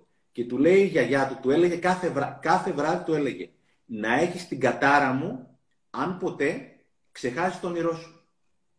να έχεις την κατάρα μου αν ποτέ ξεχάσεις τον όνειρό σου. Οπότε αυτό, αυτό... Του σφινώθηκε αυτό. Ακριβώς. Έγινε ένας τεράστιος πόνος Ένα αγκούρι, ξέρεις πού, όπου ουσιαστικά έλεγε να έχω την κατάρα μου, που είναι κατάρα σημαίνει πόνος είναι. Ναι, ναι, ναι. Να φύγω από τον πόνο και να πάω στην ειδονή. Λέει να έχεις την κατάρα μου κάθε μέρα, τη μία μέρα, έστω και μία μέρα να ξεχάσεις τον όνειρό σου, να έχεις την κατάρα μου. Και λέει αυτή η ευχή, γιατί και η κατάρα είναι μια αρνητική ευχή, αυτή η ευχή της γιαγιάς μου με όθησε για να κάνω αυτό το πράγμα το οποίο κάνω αυτή τη στιγμή. Οπότε, πολύ συχνά και εγώ στις ομιλίες μου, και δεν είναι δικό μου, το λέει ο Jim Ron πάντα, η ζωή δεν είναι αυτό που μου συμβαίνει. Είναι τι κάνω με αυτό που μου συμβαίνει. Η ζωή δεν είναι αυτό που μου συμβαίνει. Η ερώτηση είναι τι κάνω με τον πόνο. Τι κάνω με την πληροφορία. Τι κάνω με τον εαυτό μου. Τι κάνω με τον άνθρωπο που κάποια στιγμή είναι αυτές οι επιλογές που λέγαμε και νωρίτερα. Είναι πολύ σημαντική επιλογή. Εάν θα ανοίξει την πόρτα για να μπει ο άλλος ο οποίος ακολουθεί στο σανσέρ ή όχι. Είναι αυτές οι πολύ μικρές επιλογές που γίνονται συνήθειες και ξαφνικά συνδέεσαι με τον συνάνθρωπό σου ή να γίνουν συνήθειες αντίθετες και να μην συνδέεσαι. Πριν από δύο μέρες είχα ένα ωραίο ποστάκι όπου όλοι οι αγκαλιές και η φιλία και η αγάπη και ο έρωτας είναι δωρεάν. Ναι. Οπότε κάποια στιγμή μια γνωστή, μια φίλη από κάτω μου λέει: Τι, τι είναι αυτά που λες τώρα; Φίλοι δεν υπάρχουν, αγκαλιές δεν κάνουμε, οικογένεια δεν υπάρχουν, διαλύθηκε. Δηλαδή είμαστε στο ίδιο σύμπαν, αλλά κάποια πράγματα εσύ, εγώ, οποιοδήποτε έχουμε τον τρόπο το δικό μας να τα ερμηνεύουμε Κάποιος άλλος τα ερμηνεύει τελείως διαφορετικά. Δεν είναι κακοί άνθρωποι αυτοί. Έχουν διαφορετική ερμηνεία και κλείνω λίγο την πολυλογία. Μου έλεγε μια φίλη κάποια στιγμή για, το, για την κόλαση και τον παράδεισο. Έλεγε, okay. Την κόλαση, λέει, τι γίνεται. Υπάρχει το τσουκάλι, υπάρχει το φαγητό και οι κουτάλες είναι μακριές. Με αποτέλεσμα ο κόσμος να μην μπορεί να φάει. Στον παράδεισο υπάρχει τσουκάλα, υπάρχει το φαγητό και οι κουτάλες είναι μεγάλες αλλά εκεί πέρα ταΐζει ο ένας τον άλλον. Mm, το έχω δει αυτό που λες και σε animation, που μου το είχε κάνει πολύ ξεκάθαρο. Γιατί τώρα η εικόνα, πώς επειδή οι αλληλοβοηθιόντουσαν, ταϊζόντουσαν, ήταν στον παράδεισο. Πώς όταν ήταν, ξέρεις, ε, τελείως ε, ε, για την πάρτη τους και δεν κοιτούσαν γύρω τους, ήταν η κόλαση. Και... Οπότε η κόλασης και ο παράδεισος είναι εδώ πέρα, δεν είναι εκεί πέρα πάνω. Είναι καταρχήν εδώ πέρα, είναι εδώ και όλοι έχουμε περάσει από, τον, από την κόλαση για να βρούμε το παράδεισο και κάποιες φορές ζούμε και την κόλαση, μην τρελαθούμε, έτσι ισχύει, ισχύει και έχει να κάνει όλο με την ποιότητα των σκέψεών μας, αλλά και με την ποιότητα των ανθρώπων γύρω μας. Εντάξει, κακά τα ψέματα είμαστε full ευαίσθητοι άνθρωποι. Επηρεαζόμαστε από αυτά που ακούμε από τους ανθρώπους που έχουμε γύρω μας και όταν επιλέγεις να έχεις ε, θετικά άτομα στη ζωή σου και να είναι, ας πούμε, τα πέντε άτομα που κάνεις περισσότερο παρέα θετικά, με την έννοια ότι σε υποστηρίζουν, σε ενθαρρύνουν, σε αγαπάνε, σε... θέλουν το καλό σου, θέλουν να, πετύχουν, να πετύχεις τα όνειρά σου, στόχου σου, ε, προφανώς πώς θα είναι η ζωή σου. Θα πηγαίνει πιο ψηλά. Αντίστοιχα, αν έχεις άτομα που θα σε υποτιμήσουν, θα κοιτάξουν να σε εκμηδενήσουν, να σε, να σε βάλουν κάτω ή ξέρεις, να σε ζηλέψουν, να σε... Ε, να, γενικότερα όλα αυτά πάλι είναι καθημερινό, είναι κόλαση. Είναι καθημερινό. Και τα οποία, και τα οποία Κωνσταντίνε, στη συνέχεια της κουβέντας για την ασυνείδητη ανικανότητα, οτιδήποτε άλλο, αυτός ο οποίος έχει επιλέξει να σε εκμηδενήσει, γιατί το κάνει, το κάνει στον εαυτό του κάθε μέρα. Ναι, αυτό ό,τι είναι. Κάνεις τον, ό,τι κάνεις στον εαυτό σου, αυτό κάνεις εκεί πέρα έξω. Εγώ πια οι φίλοι μου, εσύ και όλα τα παιδιά που είστε φίλοι μου και σας αγαπώ και είστε φρέσκοι φίλοι στη ζωή μου. Δηλαδή, τελευταίο χρόνο γνωριστήκαμε, έτσι. Ναι, Αλλά με, ένα βασικό κριτήριο πια για τους φίλους μου είναι αν χαίρονται με τη χαρά μου. Ένα βασικό κριτήριο για τους φίλους, ποιος είναι ο πραγματικός φίλος σου, γιατί στη στεναχώρια θα έρθει να σε παρηγορήσει και είναι πολύ ανθρώπινο και είναι πολύ όμορφο. Η ερώτηση είναι στη χαρά σου, στην επιτυχία σου. Ποιος πραγματικά θα χαρεί; Εγώ προσωπικά θέλω αυτούς τους ανθρώπους πια τριγύρω μου. Και αντίστοιχα, χαίρομαι και εγώ πολύ με τη χαρά του άλλου. Και πια χαίρομαι και με τη δική μου χαρά, γιατί παλιά δεν χαιρόμουν με τη δική μου τη χαρά. Όταν έκανα κάτι καλό, και νομίζω ότι κάποιοι από αυτούς, τα παιδιά που μας ακούνε, θα καταλαβαίνουν τι θέλω να πω. Πολλές φορές σου λένε κάτι καλό, ε, εντάξει, έτυχε κτλ. Όχι, φιλαράκι, εσύ το έφερε. Εσύ το πέτυχες. Εσύ έκλεισες τη δουλειά. Εσύ αυτή τη στιγμή βρίσκεις την λύση για την επόμενη μέρα στην επιχείρησή σου. Εσύ έχεις φτιάξει αυτή την πολύ όμορφη σχέση με την κοπέλα σου, το αγόρι σου, με τον εαυτό σου. Εσύ έχεις φτιάξει την υγεία σου και είναι πολύ σημαντικό να πιστώσουμε πρώτα απ' όλα οι ίδιοι την επιτυχία στον εαυτό μας αντί να του χρεώνουμε συνέχεια τις αποτυχίες. Γιατί ο εαυτός μας, επειδή είναι και η μέρα της μητέρας σήμερα, ας πούμε, της μαμάς, ε, είναι πραγματικά σαν το παιδί σου, το οποίο αν το μαλώνεις το παιδί σου, θα κάνει συνέχεια αυτό για το οποίο το μαλώνεις. Αν του λες μπράβο του παιδιού σου, θα κάνει πιο πολλά από τα μπράβο που του λες. Έτσι είναι και ο εαυτός μας. Όταν το λέω μπράβο, κάνει αυτό το πράγμα. Ένα μικρό αυτό, παιδί αυτό. είναι μέσα. Ένα αυτή, η επιβράβευση, αυτή η επιβράβευση που ζητάμε πολλές φορές απ' έξω να έρχεται από μέσα. Να λέμε μέσα στον εαυτό μας επιβράβευση. Να λέμε μπράβο μου. Μπράβο μου, τα κατάφερα. Μου αρέσει πολύ, σε αγαπάω. Μπράβο σου, ρε παιδί μου, τα κατάφερες. Και μια ομάδα που το κάνει αυτό, που περιγράφεις, που χαίρεται με τη χαρά των άλλων, που επιβραβεύει τους αυτούς τους και τους γύρω τους, είναι οι The Speakers και βλέπω αυτή τη στιγμή στα σχόλια όλη την ομάδα. Βλέπω τον Απόστολο, βλέπω τη Μαρία, βλέπω την Άντζελα και μας κάνουν καρδούλες, μας κάνουν χεράκια, μας κάνουν ιστορίες. Γιατί χαίρονται με τη χαρά του άλλου, ρε παιδί μου. Θυμάμαι δηλαδή τον Απόστολο, τον ιδρυτή των The Speakers και by the way, παιδιά, όσοι θέλετε να βελτιώσετε την επικοινωνία σας και το λόγο σας, at thespeakers.gr, follow. Και τι γίνεται, Στεφάνε, ε, το είπε μια φορά σε μια ομιλία και ενώ ήμασταν και δύο στη σκηνή και ξέρεις, γινόταν ομιλία, είχα μείνει και τον κοίταγα. Γιατί λέει, οι, δε, οι πιο επιτυχημένοι άνθρωποι στον κόσμο χαίρονται με τη χαρά των άλλων. Και ήταν μετά η σειρά μου να μιλήσω και ήμουν. Ε, το ξαναλες παρακαλώ. Και το ξαναείπε για το κοινό. Γιατί θέλω να το ξανακούσω κι εγώ. Λέω ρε φίλε, πόσο σημαντικό. Είχε πει σε εκείνο το σεμινάριο μια εκπαιδευτικός, μια καταπληκτική δασκάλα που ήταν εκεί. Σηκώνει το χέρι της και λέει να, να προσθέσω. Της λέμε παρακαλώ, πείτε μας. Και λέει πολύ σημαντικό να χαίρεσαι με τη χαρά των άλλων και έτσι έχεις αυθονία. Γιατί η αυθονία, η λέξη είναι αλφαστερητικό και φθόνος. Καλό. Φεύγει ο φθόνος. Δεν ζηλεύεις. Δεν ζηλεύεις. Αυθονία, φεύγει ο φθόνος. Έχεις χαρά, έχεις αυθονία στη ζωή σου. Τέλειο. Ε, παρακολουθούσα προχθέ τον Τζόκοβιτ, τον νούμερο ένα ταινίστα στον κόσμο, ο οποίος είχε live με τον Jay Shetty. Ο Jay Shetty είναι ένα παιδί Άγγλος, τον ξέρεις, ένα φανταστικό παιδί, 30 χρόνων πιτσυρικά, θεωρώ από τους κορυφαίους στο κομμάτι της προσωπικής ανάπτυξης στον κόσμο. Τον είχε καλεσμένο ο Τζόκοβιτ στο δικό του κανάλι, στο Instagram κτλ. Ναι. Οπότε έπρεπε να έβλεπες τον τρόπο και τη χαρά με την οποία ο Τζόκοβιτ δεν μιλούσε καθόλου. Είχε αφήσει το λόγο στο Jay Shetty που είναι ένας από τους κορυφαίους στον κόσμο. Βουδιστής στο παιδί αυτό τρία χρόνια και, και, και στο Νεπάλ ή οτιδήποτε άλλο. Και έπρεπε να τον έβλεπες, είχε κάνει πίσω, απολάμβανε αυτή την αυθονία, χαιρόταν με τη χαρά του άλλου. Και το συνδυάζω πάλι για τον Τζόκοβιτς, όπου όταν κάποια στιγμή είχε κερδίσει τον Τζιτσιπά, γιατί την τελευταία φορά είχε χάσει από τον Τζιτσιπά, ναι, ναι. είχε βγάλει ο Τζόκοβιτς, παρότι είχε κερδίσει τον Τζιτσιπά, μια καταπληκτική ανακοίνωση, είχε ομιλία, το είχε πει στο τέλος πάντων στην press conference κτλ. Λέει ρε εσύ Στέφανε, Τζιτσιπά, σε θαυμάζω, σε καμαρώνω, γίνεσαι κάθε μέρα και καλύτερος και πραγματικά περιμένω μέρα με τη μέρα τη μέρα που θα με κερδίσεις. Αλλά Κωνσταντίνε αυτό το έβλεπε με μεγάλη χαρά. Τέλειο. Το είχαν, βάσει, το είχαν βάσει κάποια στιγμή και τα σχόλια των παιδιών στο facebook, φίλων κτλ. είναι πραγματικά μαγικά και είναι μαθήματα ζωής. Και το έβαλα αυτό το κειμενάκι του Τζόκοβιτ, το οποίο ήταν συγκλονιστικό και γράφει μια κοπέλα από κάτω. Μεγάλη ιστορία λέει να είσαι χορτάτος και ακομπλεξάριστος. Σωστό. Μεγάλη ιστορία να είσαι χορτάτος και ακομπλεξάριστος. Οπότε ναι. πραγματικά αυτοί οι άνθρωποι, ρε παιδί μου, είναι χορτάτοι. Είναι χορτάτοι. Είναι άλλο ναι. να έχω λεφτά, είναι άλλο να είμαι πλούσιος. Και το να είμαι πλούσιο δεν, δεν έχει να κάνει με λεφτά, έχει να κάνει με την αυθονία αυτό ακριβώς που περιέγραψες. Αυτό, αυτό, δηλαδή αυτό που περιέγραψες με τον Τζόκοβιτς, σου δείχνει έναν άνθρωπο που κατέχει αυθονία πνευματική, ηλική, αλλά το, το πνευματική φέρνει το ηλική. Γιατί ξέρεις, ναι, δεν το κάνει. Ναι. Το κάνει γιατί, γιατί, ξέρεις, για τη χαρά του, το κάνει για την κάβλα του, για το, για το, για το σπορ, το κάνει για, την, ε, για το εφαγωνίζεστε που είπες στον Τσιτσιπά τέτοια ωραία λόγια. Δηλαδή, wow, ρε παιδί μου. Ωραίοι άνθρωποι. Ένας από τους ήρωές μου, γιατί ξέρεις ότι πολύ συχνά μιλάω με ήρωες ανθρώπους διπλανής πόρτας, είναι ο Άριστο Κλαβενίτης, ο οποίος είναι ο νούμερο ένας ομελιέ στην Ελλάδα. παιδί το οποίο ξεκίνησε από πολύ πολύ χαμηλά και έχει φτάσει να είναι ο καλύτερος στην Ελλάδα και πλέον από τους καλύτερους στον κόσμο. Τέλος πάντων, η ιστορία είναι μεγάλη, δεν θα την πω αυτή τη στιγμή.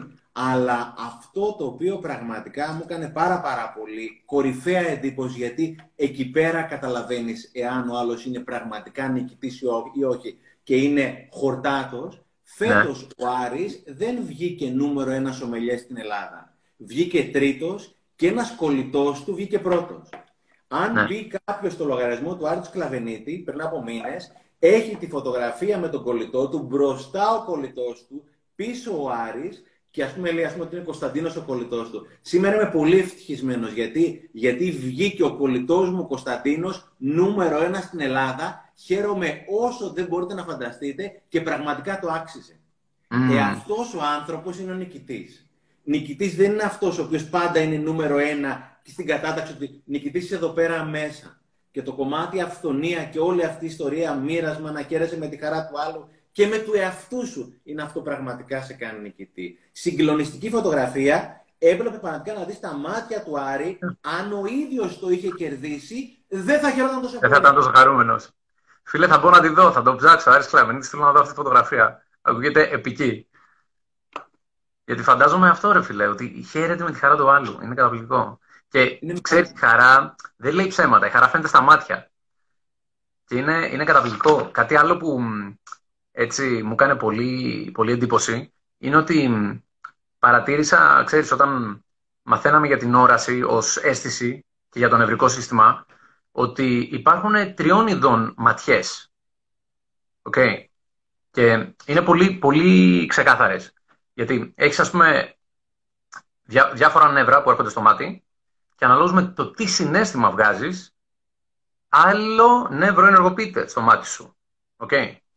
Πάμε. Πρώτη ματιά. Είναι αυτό που λέμε πολύ, πολύ απλά ο λαός η φιδίσια ματιά. Η εξουσιαστική ματιά. Είναι αυτό που είναι ξέρεις, κλειστά τα μάτια. Αυτή η συστολή της κόρης. Ωραία. Τα μάτια που είναι σε συστολή λένε ψέματα. Και σίγουρα μπορείς να ανακαλέσεις κάποιους που σου έχουν πει ψέματα στη ζωή σου και ήταν, ξέρεις, έτσι λίγο κλειστά τα μάτια, λίγο αυτό το μπρουπ. Και είναι πολύ συγκεκριμένα τα νεύρα που ενεργοποιούνται όταν κάποιος γνωρίζει εν γνώση του ότι σου λέει ψέματα και θα, θα γίνει αυτή η συστολή των ματιών. Αυτή είναι η πρώτη ματιά, η φιδίσια ματιά. Εξού και ο λαός έχει καταλάβει, ρε παιδί μου. Ο λαό δεν είναι πλάκας όταν ο άλλος σου λέει ότι καταλαβαίνει ότι σου λέει ψέματα. Σου λέει είναι φίδικο λογό. Είναι η φιδίσια ματιά. Το, ε, η γλώσσα έχει τη σοφία μέσα της. Η δεύτερη φατιά, η ματιά, η ματιά της αλήθειας, είναι η ματιά η χάντρα. Που είναι χάντρα το μάτι, που είναι ανοιχτό. Γιατί όταν ξέρεις ότι λες την αλήθεια, παράγεις αντίστοιχες ορμόνες οι οποίες προκαλούν την διαστολή της κόρης του ματιού. Και τα μάτια της αλήθειας είναι, ξέρεις, η, η κανονική ματιά. Βλέπεις το ασπράδι, βλέπεις και την κόρη, τη χάντρα. Εξού και κόρη ματιού, κόρη τι είναι, παρθενία. Λέμε η κόρη, παρθενία. Εξού και το ξεπαρθενεύω, διακορεύω. Έτσι. Άντε, άντε Ναι, ναι, ναι. Φιλέ, η, η τέτοια μας, η γλώσσα μας είναι τόσο σοφή. Ε, όταν ήμασταν στην ιατρική, μας έλεγε ο καθηγητής μας αρχή επιστήμης επίσκεψη ονομάτων. Αρχή επιστήμης επίσκεψη ονομάτων. Δηλαδή, επίσκεψη ονομάτων ο λεπτομερής έλεγχος των λέξεων. Να βρούμε την ετοιμολογία. Τι σημαίνει η λέξη; Μας μας έλεγε καρδιοπάθεια. Σπάστο. Καρδιά και πάθεια. Δηλαδή, ότι κάτι έχει πάθει καρδιά. Ψάξτε το λίγο. Οι ίδιες οι λέξεις κρύβανε τη σοφία. Και αυτό που μου έχει κάνει πολύ εντύπωση με την κόρη, ότι η κόρη του ματιού είναι η αλήθεια, ότι η κόρη παρθενία, αγνό, ότι ο άλλος σου λέει την αλήθεια όταν η κόρη του είναι, ξέρεις, normal size. Όταν συστέλλεται, οπ, Ρε πουστή, μου λες ψέματα. και πάει λέγοντας. Και το άλλο, η τρίτη ματιά, γιατί είπαμε φιδίσιο μάτι, το πρώτο, έτσι, το δεύτερο η ματιά της αληθείας, το τρίτο η ματιά του ενθουσιασμού, η ματιά της ανακούφισης, το μάτι που είναι σε full διαστολή. Που πότε το βλέπεις, το βλέπεις είτε στο σεξ, όταν τελειώνει κάποιος και είναι τάγκ και έχουν γίνει τα μάτια τόσα, γιατί εντάξει ας πούμε πόλεις τα είδε όλα, ή όταν γεννάνε οι γυναίκες, που το βλέπω συνέχεια στη γέννα. Τα μάτια της σα φίλε, όταν γεννάει, είναι dunk, full διαστολή η κόρη του ματιού. Γιατί μετά, αμέσως μετά, αμέσως μόλις γεννήσει, μόλις βγει το μωρό, έχει φου, τέτοια ανακούφιση, τέτοια εφορία, τέτοια χαρά, το μάτι έχει γίνει μπαμ, χάντρα ρε παιδί μου, σβόλος, δεν υπάρχει. Που είναι η ματιά του ενθουσιασμού, η ματιά της, της, της χαράς, της ανακούφισης. Τρελό, τρελό. Και τα μάτια δεν λένε ψέματα. Τα μάτια δεν λένε ψέματα. Δηλαδή, εγώ μπορώ ξέρεις, βλέποντας το size του ματιού, να καταλάβω τι διεργασία παίζει μέσα στο σώμα του άλλου και τι γίνεται. Μου λέει αλήθεια, μου λέει ψέματα, είναι σε φούλο ενθουσιασμό, το χαίρετε. Και να σου θυμίσω ο Scarface, Al Pacino, Scarface, που έλεγε «Α, Chico, the eyes never lie». Ξέρεις αυτό το... Ναι, είναι, ναι. είναι, είναι απίστευτο για μένα. Εν τω μεταξύ, Κωνσταντίνε, το παίρνω αυτό το οποίο λες και επειδή mm. ο άνθρωπος τι είναι, είναι ένα θηλαστικό ζώο το οποίο έχει εξευγενιστεί, είμαστε στα σπίτια, έχουμε κάνει ένα πολιτισμό, οτιδήποτε άλλο. Αλλά όπως τα ζώα μυρίζουν την ενέργεια, έτσι και εμείς μυρίζουμε την ενέργεια.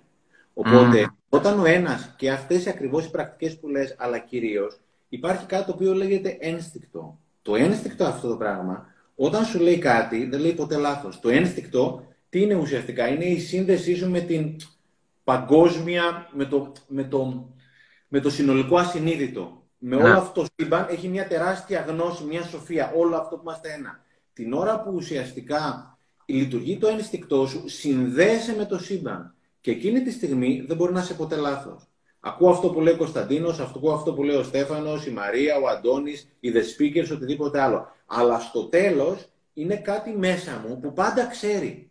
Και είναι αλάνθαστο αυτό το πράγμα. Και θα ναι, με ναι. πάει ακριβώς σε αυτό που έχω ανάγκη αυτή τη στιγμή εγώ, ακόμα και αν αυτό που έχω ανάγκη εγώ δεν είναι αυτό που θέλω. Θα με πάει το ένστικτό μου σε αυτό το οποίο αυτή τη στιγμή έχω ανάγκη εγώ να νιώσω και να βιώσω, ακόμα και αν αυτό το οποίο έχω ανάγκη να βιώσω δεν είναι αυτό που θέλω. Γιατί αυτό το οποίο θέλω ορίζεται με το συνειδητό και το υποσυνείδητο και το ασυνείδητο είναι το 90%. Οπότε όταν εγώ βλέπω τον Κωνσταντίνο ή βλέπω τον άλλο απέναντί μου από τη στιγμή που έχω κλείσει τη φασαρία, τηλεόραση, μουσική, Instagram, Facebook, όταν έρχεται η ώρα και είμαι σε σύνδεση με τον εαυτό μου, εκείνη τη στιγμή όποιος έχει δει την ταινία του Avatar, που είναι αυτή η συγκλονιστική ταινία, την ώρα που αυτά τα ε, πλασματάκια κοιμόταν, ερχόταν σε σύνδεση με το ενιαίο παγκόσμιο συλλογικό ασυνείδητο, στη μοναδική γνώση. Οπότε ουσιαστικά έρχεσαι σε επαφή με το Θεό. Ή την ώρα που κοιμάσαι, την ώρα που κλείνεσαι μέσα σου, την ώρα που μαζεύεις την ενέργειά σου. Οπότε αυτό το ένστικτο δεν σου λέει ποτέ ψέματα. Και πολλές φορές, ακόμα λέει, μου ήρθε, μου ήρθε, όταν σου έρχεται ένα μήνυμα ή ένα mail, έρχεται μαζί του μια ενέργεια. Ναι. Σε επισύναψη. Ξέρεις σε βαθύτερο επίπεδο, εάν αυτό το πράγμα που σου λέει ο άλλος είναι αλήθεια ή όχι. Ξέρεις εάν είναι για το καλό ή όχι έρχεται σε επισύναψη πρώτα η ενέργεια, γι' αυτό και η ενέργεια ταξιδεύει πιο γρήγορα και από το φως, πρώτα η ενέργεια, το πιάνεις και μετά καταλαβαίνεις. Είναι απλώς να εμπιστευτούμε τη διέστησή μας, το ένστικτό μας είναι πάντα αλάνθαστο. Ακούω αυτά που λένε οι άλλοι, εννοείται, αλλά στο τέλος ο μάγειρας είμαι εγώ στη δική μου τη ζωή. Είμαι ο σεφ στη δική μου τη ζωή. Ισχύει, ισχύει. Και μου δίνεις καταπληκτική πάσα με αυτό που είπες για την πίστη μας στο ένστικτο και πώς είναι αλάνθαστο και μας λέει. Και θα στο, θα, θα, θα στο συνδέσω ωραία με αυτό που είπαμε και για την ετοιμολογία, για τη δύναμη των λέξεων. Έτσι. Νιώσε κάτι. Έχεις παρατηρήσει που όταν κάνουμε το σταυρό μας πάντα ξεκινάει από πάνω και λέμε Άγιος Θεός, Άγιος Ισχυρός και ξεκινάει πάντα από εδώ. Έτσι. Και μετά πάντα από εδώ ξεκινάμε, έτσι, σε αυτή τη γραμμή. Λοιπόν, στην ανατομία, αυτή εδώ λέγεται στεφανιαία γραμμή του κρανίου. Στεφανιαία γραμμή. OK. Okay. Τώρα θα σε φέρω στην ετυμολογία του δικού σου ονόματος. Στέφανος. Okay. Στεφανιαία γραμμή. Στην καρδιά μας που χτυπάει το αγγείο που αγκαλιάζει όλη την καρδιά και πάει το αίμα είναι στεφανιαία αρτηρία. Okay. Στεφανιαία αρτηρία. Στεφανιαία γραμμή. Και Στέφανος, τι σημαίνει; Στέφανος είναι αυτός που υποστηρίζει, αυτός που αιωνώνει. Οπότε, πώς έχουμε το στεφάνι του ποδηλάτου, η ακτίνα του ποδηλάτου που ενώνονται στο ποδήλατο, το στεφάνι, Στεφανία, Στεφανία γραμμή. Οπότε, Στέφανος, εντάξει, το λέει και το όνομά σου ότι υποστηρίζεις, ενώνεις με όλα αυτά που γράφεις, με όλη σου τη δράση, αδερφέ. Αλλά αντίστοιχα, Στεφανία η γραμμή, όταν λέμε Άγιος Θεός, γιατί έτσι ενωνόμαστε με την πίστη. Έτσι ενωνόμαστε με το, με το ένστικτο. Γιατί βλέπω, ρωτάνε μερικοί, πώς πώς ενωνόμαστε με το ένστικτο. Σταμάτα το θόρυβο, όπως είπες. Κλείσε τη μουσική, κλείσε τις ειδήσεις, σταμάτα όλο το θόρυβο και όταν σταματήσει ο θόρυβος, μάντεψε τι θα ακούσεις. Το ένστικτό σου την εσωτερική σου τη φωνή, που ξέρει, που θα σου πει τι να κάνεις. Αρκεί να ηρεμήσεις λίγο, να τα ακούσεις. Ένα βιβλίο καταπληκτικό που διάβασα πέρσι τον Νοέμβριο ήταν «Η δύναμη του τώρα», του Eckhart Tolle. Και φίλε, γυρνάω τώρα εδώ σελίδα 38, όπου τι γράφει ο μάγκας ο, ο, ο Τόλε, λέει με πλησίαζαν διάφοροι άνθρωποι και μου έλεγαν όταν είχε βρει, ξέρεις, αυτή την εσωτερική καλήνη του, αυτό το, του λέγανε Θέλω αυτό που έχεις. Μπορείς να μου το δώσεις ή να μου το δείξεις. Και αυτός απαντούσε Το έχεις ήδη. Απλούστατα δεν μπορείς να το νιώσεις επειδή ο νους σου κάνει πολύ θόρυβο. Οπότε, κυρίες και κύριοι που μας ακούτε, σβήστε το θόρυβο και ακούστε το ενστικτό σας. Ξέρει καλύτερα. Και ο Τόλε όλας Κωνσταντίνε ε, έφτασε να αφυπνιστεί όταν έφτασε ένα τσίκ πριν την αυτοκτονία. Ναι. Ο άνθρωπος αυτός ήταν ε, στο τσάκ να αυτοκτονήσει, ήταν έτοιμος να αυτοκτονήσει και κάποια στιγμή ήρθε στο τώρα, ένιωσε το τώρα και εκείνη τη στιγμή αφυπνίστηκε, γιατί όπως ξέρουμε ότι υπάρχει μόνο το τώρα, το χθες είναι ιστορία, το αύριο είναι σενάριο, είναι όλο αυτό στο μυαλό. Οπότε θα συγκεντρώσει τη δύναμη στο τώρα με το διαλογισμό, με το mindfulness, με οτιδήποτε έτσι. Κάθεσαι και βλέπεις, αναπνέεις, δεν ξέρω τι, κατευθείαν αφυπνεί και αρχίζει να βιώνει όλο αυτό που υπάρχει. Έτσι είναι. Και όλο αυτό που υπάρχει είμαστε εμείς. Μας έλεγε ο, ο Ντίπακ Τσόπρα, λέει, είχα πάει σε κάποια σεμινάρια και τον παρακολουθώ και τώρα έβλεπα ένα καταπληκτικό live λίγο πριν κάνουμε το δικό μας στο, στο facebook το έχει ο Ντίπακ Τσόπρα. Έλεγε μην ανησυχείτε εάν επηρεάζετε το σύμπαν ή αν κάνετε ζημιά στο σύμπαν. Εσείς είστε το σύμπαν. Ναι, έτσι είναι. Μην ανησυχείτε, λέει, αν επηρεάζετε. Το σύμπαν είστε εσείς. Αυτό εδώ πέρα το σύστημα, η ψυχή ή όλο αυτό το πράγμα το οποίο υπάρχει μέσα έξω είναι κάτι το οποίο είναι κάποιων δισεκατομμυρίων ετών. Η σοφία που έχουμε ο καθένας μας μέσα είναι ένα κομμάτι μικρό του σύμπαντος. που αυτή τη στιγμή έχουμε κατέβει εδώ πέρα κάτω, έλεγε πάντα ο Νατζέμι, ότι είμαστε, λέει τι είμαστε, είμαστε θεϊκή συνειδητότητα που έχουμε επιλέξει προσωρινά να ενσαρκωθούμε σε ένα ανθρώπινο σώμα. Είμαστε θεϊκή συνειδητότητα, μέρος από αυτό το σύμπαν το οποίο λέει ο Τίπα Τσόπρα, που έχουμε επιλέξει για λόγους δικούς μας να κατεβούμε εδώ πέρα κάτω, να πάρουμε τα μαθήματα, να μπούμε σε ένα ανθρώπινο σώμα, αλλά αυτό το οποίο στα αλήθεια είμαστε δεν είναι αυτό το σώμα. Δεν είναι οι σκέψεις, δεν είναι τα μάτια. Είναι αυτή τη στιγμή πράγματα τα οποία είναι ένα κουστούμι το οποίο έχουμε φορέσει. Του Κωνσταντίνου, του Στέφανου, οτιδήποτε. Είμαστε μέρος της παγκόσμιας διανόησης και τα άτομα και τα μόρια μας είναι κάποιων δισεκατομμυρίων ετών. Η ψυχή μας είναι δε αθάνατη. Οπότε όταν βυθιστείς μέσα σου, κλείσει τη φασαρία, ξέρεις πολύ καλά τι πρέπει να κάνεις φιλαράκι. Δεν είναι τυχαίο ότι όταν πας να ακούσει έναν καλό μιλητή κάτι, οτιδήποτε άλλο, σου λέει, τι σου κάνει, σου υπενθυμίζει κάτι το οποίο ουσιαστικά ξέρεις πολύ καλά ότι έχεις να κάνεις. Απλώς αυτός ο δάσκαλος, ο μιλητής, οι δεσπίκες, οτιδήποτε άλλο, το φέρνουν στην επιφάνεια. Και ακούς τον Αποστόλη, ακούς τον Κωνσταντίνο, ακούς τον Ντίπα Τσόπρα, οποιοδήποτε. Και λες μάγκα μου, στο υπενθυμίζεις, δεν το μαθαίνει αυτό το πράγμα. Οπότε όλη αυτή την ασύλληπτη σοφία την έχουμε μέσα μας. Απλώς είναι να την αλλιεύσουμε, να την αναπτύξουμε και να τη μοιραστούμε. Αυτή, πιστεύω αυτή είναι και η μεγάλη αλήθεια. δηλαδή η μεγάλη αλήθεια είναι αυτή η γνώση, η επίγνωση ότι είμαι πνευματικών, είμαι συνειδητότητα. Και αυτή τη στιγμή όλη αυτή η εμπειρία είναι για να μου μάθει κάτι, για να έρθω σε επαφή με αυτή τη συνειδητότητα. Όποιο μεγάλο δάσκαλο και να κοιτάξει, όπως λέει Στέφανε, ας πούμε, α, μου έρχεται αμέσως πολύ γρήγορα ο αγαπημένος μου Νίκος Καζατζάκη, που γράφει στο φτωχούλι του Θεού ότι όλοι έχουμε σπίθα Θεού. Όλοι έχουμε μια σπίθα Θεού. Το θέμα είναι τι θα κάνεις με αυτή τη σπίθα. Θα την αφήσεις έτσι να σιγοκαίει μέχρι να πεθάνεις, ή θα την πιάσεις, θα την ανάψεις, θα την κάνεις φλόγα, θα την μεταλαμπαδεύσεις, θα την κάνεις πυρκαγιά να καεί το σύμπαν όλο από το φως σου. Τι θα την κάνεις αυτή τη σπίθα Θεού, τέλος πάντων, ρε φίλε; Έχεις μια σπίθα εκεί μέσα, τι γίνεται; Και ε, όλοι επικοινωνούμε με αυτό.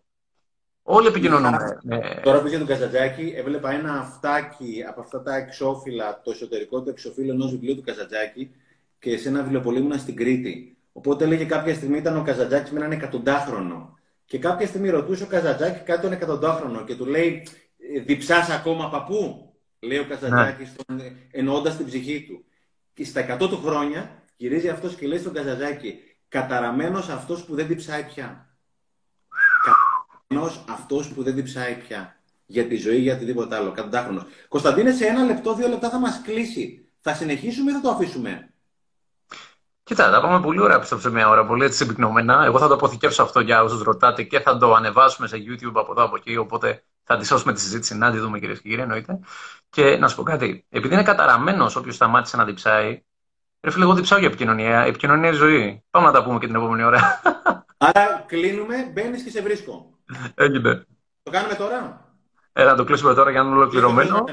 Και ε, μπορείτε να πείτε κυρίες και κύριοι να συντονιστείτε, να συνεχίσουμε την κουβέντα μας. Και τα λέμε σε λίγο. Έγινε. Τέλεια, πολύ ωραία, πάρα πολύ ωραία. Πάρα πολύ ωραία. Ε, τι να κάνω, η, ζω, η ζωή είναι μαγεία, θέλει λίγο μαγεία. Πώς να το κάνουμε; Το, στο δεύτερο δώρο που βγαίνει τώρα 1η Ιουνίου, με 105 μικρές ιστορίες και, και, και σαν το πρώτο δώρο, έχει μια ιστορία που λέει όσο πάει. Όσο πάει. όσο πάει, λέει. Είναι μικρές ιστορίες σαν το πρώτο δώρο. Ε, και είμαστε με τη Μαρία στην Τίνο. Έχουμε πάει ένα Σαββατοκύριακο για τέλος Σεπτεμβρίου. Πάμε ναι, στην ναι. Ε, Παναγία να ανάψουμε ένα κεράκι. Είναι κάθε στιγμή είναι μαγική Κωνσταντίνη. Απλώς εγώ το παρατηρώ και το καταγράφω.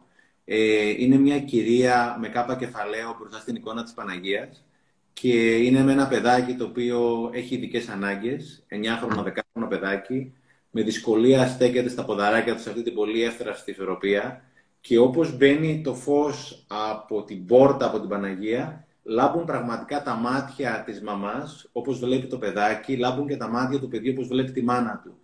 Σαν την Παναγία με τον Χριστό. Μετά είναι μια κυρία επίσης με κάπα κεφαλαίο, η οποία στέκεται στην εικόνα της Παναγίας και της μιλάει.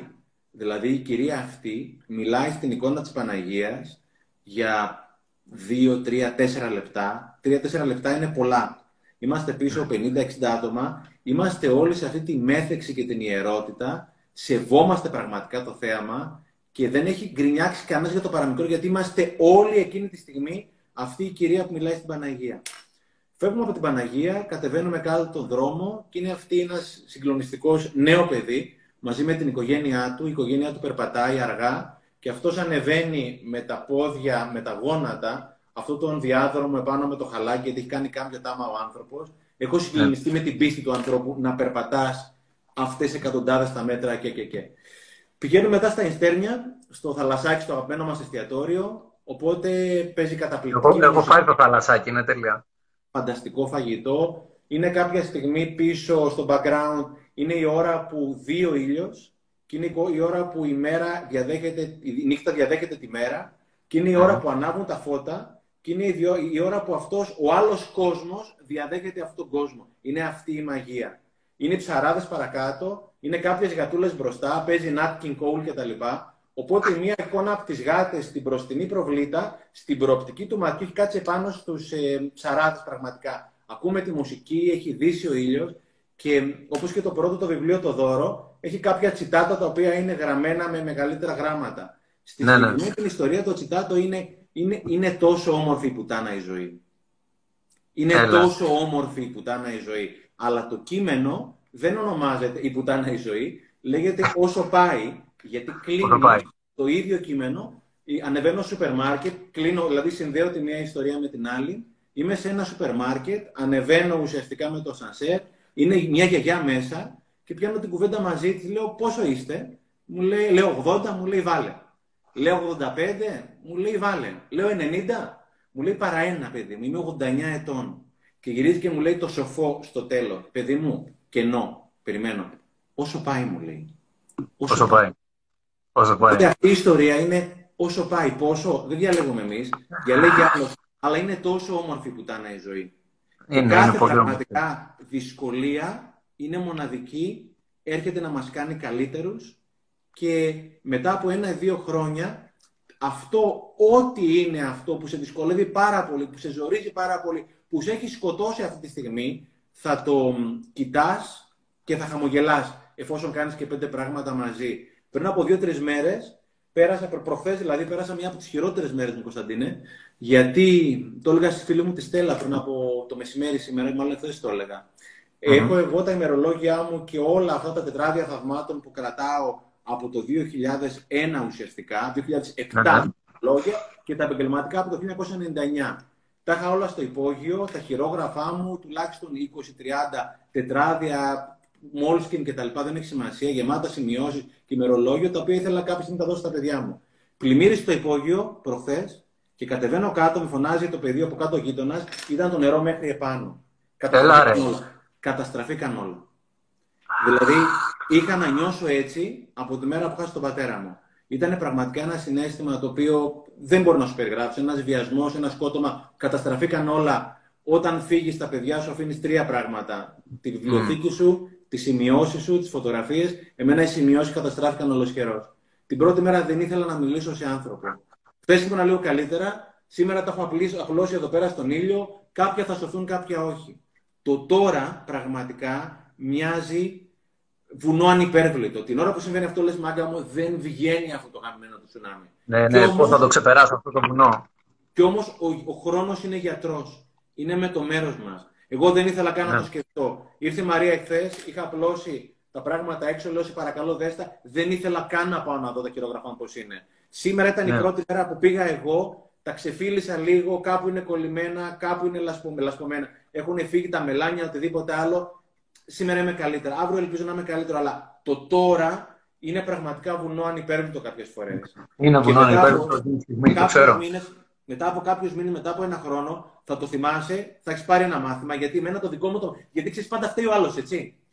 Δεν ήταν το Ναι, καλύτερο πάντα. μου. Πάντα Και φταίει εγώ ο χαίρεκα άλλος. με- Χαίρεστηκα και εγώ με τον ιδιοκτήτη για αυτό που έγινε, αλλά τι είχε γίνει. Πριν από δύο χρόνια είχε ξανα, ξαναπλημμυρίσει το υπόγειο αποθήκη. Δεν τα είχα τότε μέσα. Έπρεπε να σκεφτώ ότι ανά πάσα στιγμή θα μπορεί να ξαναπλημμυρίσει. Οπότε το ότι τα άφησα τελικά κάτω ήταν μια λάθος επιλογή. Εάν θέλω Μμ. να είμαι πραγματικά έτοιμος με τον εαυτό μου. Ναι. Φταίει αυτό στο ένα, το άλλο. Οκ, ποια είναι η δική μου ευθύνη; Η δική μου ευθύνη είναι ότι αυτά τα χειρόγραφα από τη στιγμή που είναι σημαντικά δεν τα αφήνει στο υπόγειο, πόσο περισσότερο μάλλον δε από τη στιγμή που ξανά έγινε πλημμύρα και την γλιτώσαμε. Ε, ναι. Ε, ναι. Γιατί είμαστε σε ένα Ήταν ένα, σημείο μάθημα, πάντα- ήταν ένα μάθημα που, αν μου επιτρέπεις, δεν έμαθες. Έτσι, ξανά βέβαια, έγινε. Έτσι είναι. Και Ξεκάθαρα. ξανά έγινε για να το μάθεις. Ξεκάθαρα. Ξεκάθαρα. Αλλά όπως είπες και πριν, όσο πάει.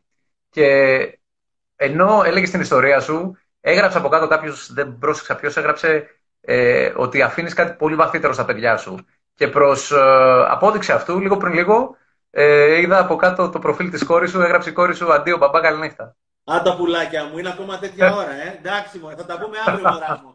Ευχαριστώ. Ναι, ισχύει. Αυτό που λέει ο φίλος έχει απόλυτο δίκιο και είμαστε ο ένας ο δάσκαλος του άλλου. Οπότε αυτός ο φίλος, και μου το έλεγε και η Μαρία νωρίτερα, είναι πραγματικά αφήνεις κάτι παραπάνω από τα χειρόγραφά σου στα παιδιά.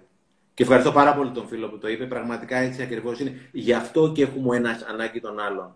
Γιατί εσύ βλέπεις ένα κομμάτι, εγώ ένα κομμάτι, είναι αυτή τη στιγμή 600 άνθρωποι. Ο κάθε ένα από τους 600 βλέπει ένα άλλο κομμάτι. Οπότε Ναι. έχουμε ανάγκη ο ένας τον άλλον για να δούμε τη συνολική εικόνα.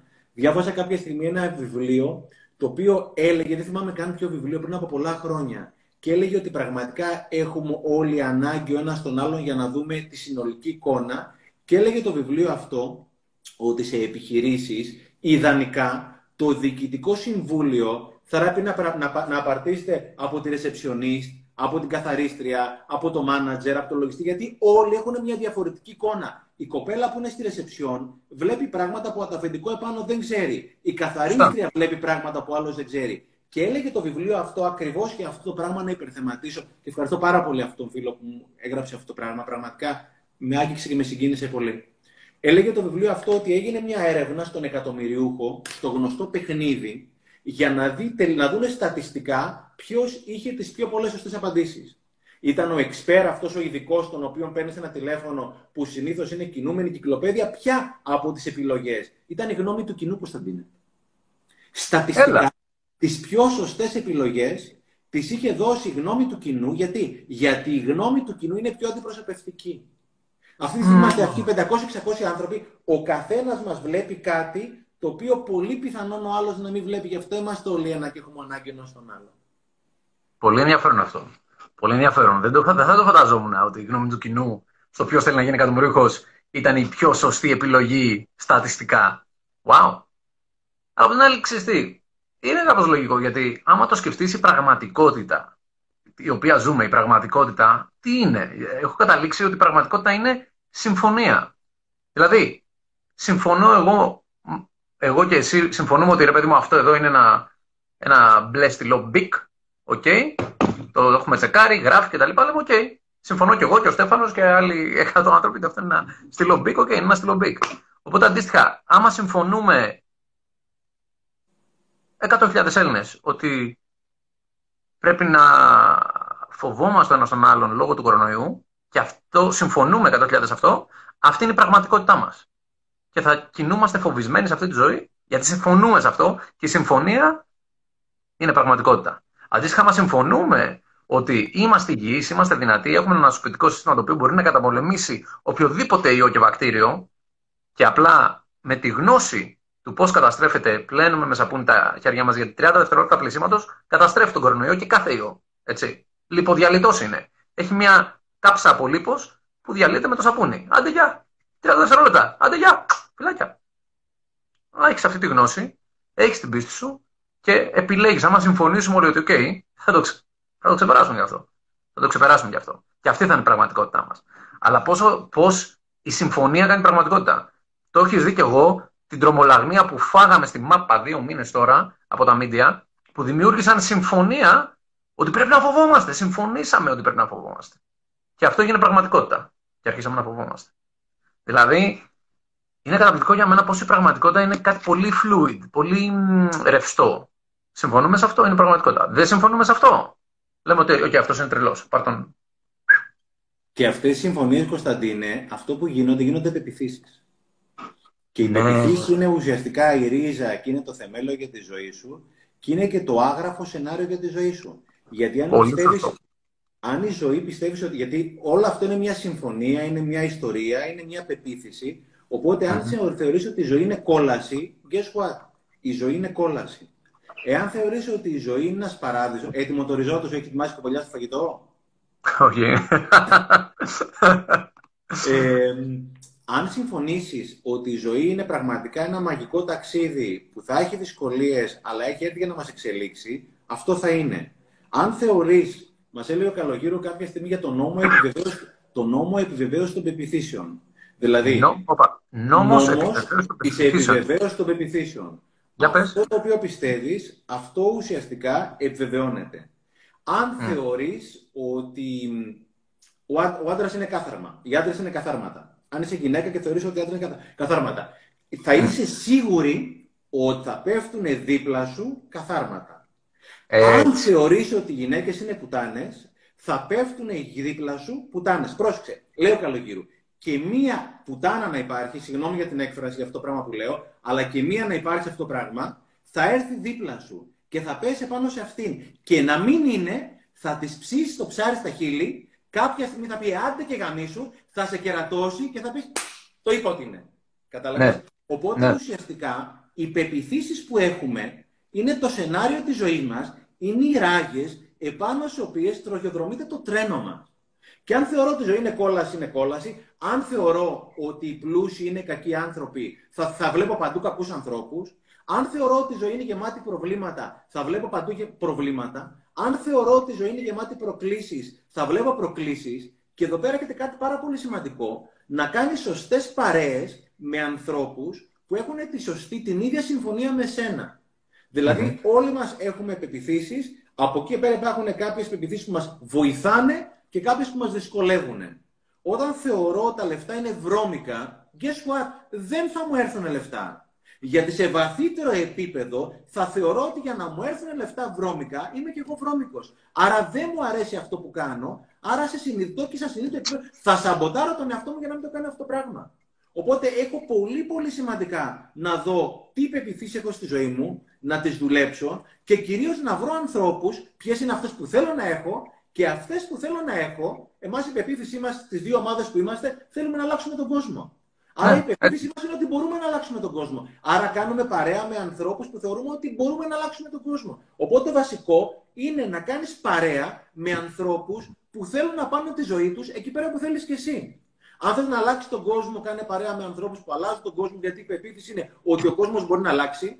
Αν κάποιος θέλει να καταστρέψει τον κόσμο, μπορεί να κάνει παρέα με κάποιους ανθρώπους. Πρέπει να κάνει παρέα με ανθρώπους που θέλουν να καταστρέψει τον κόσμο. Δεν είναι τυχαίο ότι όλο το αρχηγείο του Τραμπ είναι ουσιαστικά φερέφωνα άνθρωποι μαζί του, γιατί ουσιαστικά είναι άνθρωποι που πρέπει να λένε yes στον πρόεδρο οτιδήποτε άλλο. Οπότε, ανά πάση στιγμή, η πεποίθησή μου είναι το σενάριο για τη ζωή μου. Οι παρέες μου είναι νεφελώματα ίδιων πεπιθήσεων και όλα αυτά έρχονται στη συμφωνία τελικά που έχεις κάνει, στην ιστορία που έχεις πει. Γιατί όλα αυτά είναι ιστορία. Καταπληκτικό. Αυτό που σου είπε ο, ο δάσκαλο ο Αντώνης Καλογύρου για τις πεπιθήσεις, καταπληκτικό. Πάνω σε επιλογές αυτές για τις πεπιθήσεις που λες, ε, ε, ε, μας γράψαν από κάτω πολύ ωραία πράγματα πάνω που, ανέπτυξε, που ανέπτυξες θεωρία των πεπιθήσεων. Ένα από αυτό μας έγραψαν ότι είναι μια αυτοεκπληρούμενη προφητεία. Βέβαια. Αυτοεκπληρούμενη προφητεία. Που συμφωνούμε full, γιατί όντως, όπως είχε πει και ο άλλος ο δάσκαλος που μας έχει χαιρετήσει τώρα ε, μερικά χρόνια, ο Wayne Dyer, ο Dr. Wayne Dyer, εντάξει, άλλη παιχτούρα μεγάλη, διαβάστε Dr. Wayne Dyer, παιδιά, θα πάθετε ένα, μια, μια κρυολουσία επίγνωσης του ποιοι είμαστε και γιατί έχουμε έρθει σε αυτόν τον πλανήτη Γη έτσι, και πώς λειτουργεί ο νους. Ε, ο Dr. Wayne Dyer είχε πει παιδιά το εξής. Λέει, ε, οι βαριεστημένοι άνθρωποι βλέπουν γύρω τους ένα βαριεστημένο κόσμο. Οι τσαντισμένοι άνθρωποι βλέπουν γύρω τους ένα τσαντισμένο κόσμο. Οι χαρούμενοι άνθρωποι βλέπουν γύρω τους ένα χαρούμενο κόσμο. Μαντέψτε. Ίδιος κόσμος. Dr. Wayne Dyer. Και μιλάει για αυτό το πράγμα. Ποια είναι η πεποίθησή σου, ρε φίλε; Πιστεύεις ότι οι άνθρωποι είναι καλοί και καλοσυνάτοι; καλούς και καλοσυνάτους θα συναντάς, καλούς και καλοσυνάτους θα βλέπεις γύρω σου. Πιστεύεις ότι όλοι θέλουν να σου τη φέρουν, θα βρίσκεις καθήκια στον δρόμο σου. Έτσι πάει το παιχνίδι. Α πω πλέον, όποιος ενδιαφέρεται μπορεί να βρει τον Bruce Lipton. Ο Bruce Lipton είναι ένας από τους πρώτους επιστήμονες ο οποίος κατάφερε να αποδείξει αυτό το οποίο έλεγε το Secret, το βιβλίο για τον νόμο της έλξης. Ότι ουσιαστικά, και το λέει και πια και κβαντική, ότι ο παρατηρητής επηρεάζει το παρατηρούμενο. Οπότε εκείνη τη στιγμή στέλνω ένα μήνυμα, στέλνω ένα μήνυμα, δηλαδή βάζω μια, ένα σταθμό συχνότητα. Εάν βάλω 100,3 θα ακούσω Sky. Αν βάλω 97,5 θα ακούσω Love. Οπότε ανά πάσα στιγμή στέλνω ένα σήμα και ταυτόχρονα λαμβάνω το αντίστοιχο του σήμα. Δεν μπορώ να πω στο 97,5 και να πάρω Sky. Στο 97,5 είναι ο Love. Οπότε κάθε στιγμή με τη σκέψη, με τα λόγια, ακόμα και με τη γλώσσα του σώματος, στέλνω ένα μήνυμα. Πρώτα σε μένα και μετά παρά έξω. Και το μήνυμα που θα στείλω είναι ακριβώς αυτό το πράγμα το οποίο θα πάρω πίσω. Άρα, και πρόσεξε, και εδώ πέρα δεν θέλει ξύλο με τον εαυτό μας. Όλοι έχουμε στείλει λάθος μηνύματα και όλοι στέλνουμε λάθος μηνύματα. Όπως λέγαμε, μαζί το λέγαμε αυτό το πράγμα. Για, το, για τη συχνότητα και το ραδιόφωνο, το αναλογικό και το ψηφιακό ραδιόφωνο. Ναι, ναι, ναι, ναι, ναι. Θυμάσαι που το λέγαμε το τελευταίο live που κάναμε. Πάω αριστερά, ξύνη. Πάω δεξιά, ξύνη. Άρα ουσιαστικά κεντράρω. Δεν υπάρχει παρθενογένεση. Δηλαδή είναι με λάθος και το λάθος το λάθος είναι το σωστό. Το λάθος είναι μέρος του σωστού. Το φτάνεις στο λεμόνι να το φας που είναι κίτρινο και όριμο. Ναι, αλλά αυτό έχει γίνει μπουμπουκάκι, ε, στην αρχή είναι λουλουδάκι, μετά είναι πράσινο. Άμα το κόψεις θα είναι πράσινο, είναι ξινό. Οπότε δεν είναι λάθος εκείνη τη στιγμή. Είναι σε μια άλλη, σε μια άλλη φάση εξέλιξης. Mm. Οπότε όλοι είμαστε σε μια διαφορετική εξέλιξη, την οποία όμως εξέλιξη ποιος την επηρεάζει πιο πολύ, εμείς οι ίδιοι. Εμείς επηρεάζουμε. Εκεί. Εκεί. Εκεί είναι όλο το παιχνίδι.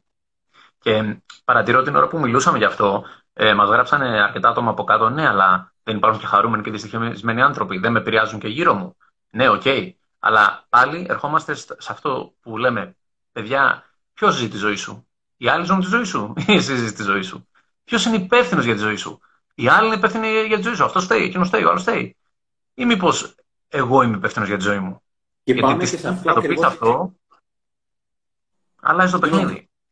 Όχι κανένα πρόβλημα. Και σε αυτό που λέγαμε πριν, με ποιους έχεις, με ποιους έχεις, ποιες πεπιθήσεις, ποιες πεπιθήσεις θες να έχεις, οπότε αν πραγματικά θέλεις η ζωή σου να είναι χαρούμενη, βγάζεις ανθρώπους οι οποίοι είναι μόνιμα λυπημένοι από τη ζωή σου. Δεν είναι άνθρωποι οι οποίοι είναι κακοί, αλλά επειδή όπως τον ιό, ο οποίος είναι πολύ λιγότερο μεταδοτικός, πια ευτυχώς, αλλά πρέπει να προσέχουμε, όλα είναι μεταδοτικά, η χαρά είναι μεταδοτικά, μεταδοτική, η λύπη είναι μεταδοτική, η γκρίνια είναι μεταδοτική, η αισιοδοξία είναι μεταδοτική, η απεσιοδοξία είναι μεταδοτική.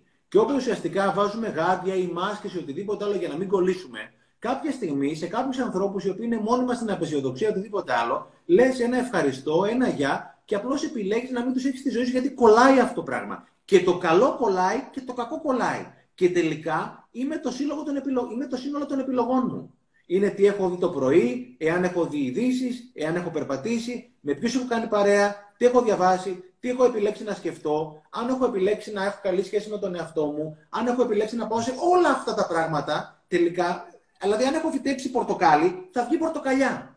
Έτσι αν είναι. έχω φυτέψει ντομάτα, θα βγει ντοματιά. Εάν Άμα έχω φυτέψει αγκάθι, θα βγουν αγκάθια. Αν δεν έχω φυτέψει τίποτα, δεν θα βγει τίποτα. Όλοι θέλουμε τριαντάφυλλα, αλλά τα τριαντάφυλλα δεν θα έρθουν από πάνω. Φυτεύουν τριανταφυλλιά για να βγουν τριαντάφυλλα. Και εννοείται την πρώτη φορά θα την ποτίσεις παραπάνω, θα σαπίσει, δεν έχεις βάλει καλό λίπισμα, αλλά εσύ εκεί ψάχνεις, ψάχνεις, ψάχνεις. Και του καθενός η τριανταφυλλιά έχει διαφορετικό μείγμα λιπάσματος και χώματος και νερού, που είναι η δική σου τριανταφυλλιά. Δεν είναι ούτε η δική μου, ούτε του Κωνσταντίνου, και αυτό είναι η ομορφιά της κάθε τριανταφυλλιάς. Είναι μοναδική.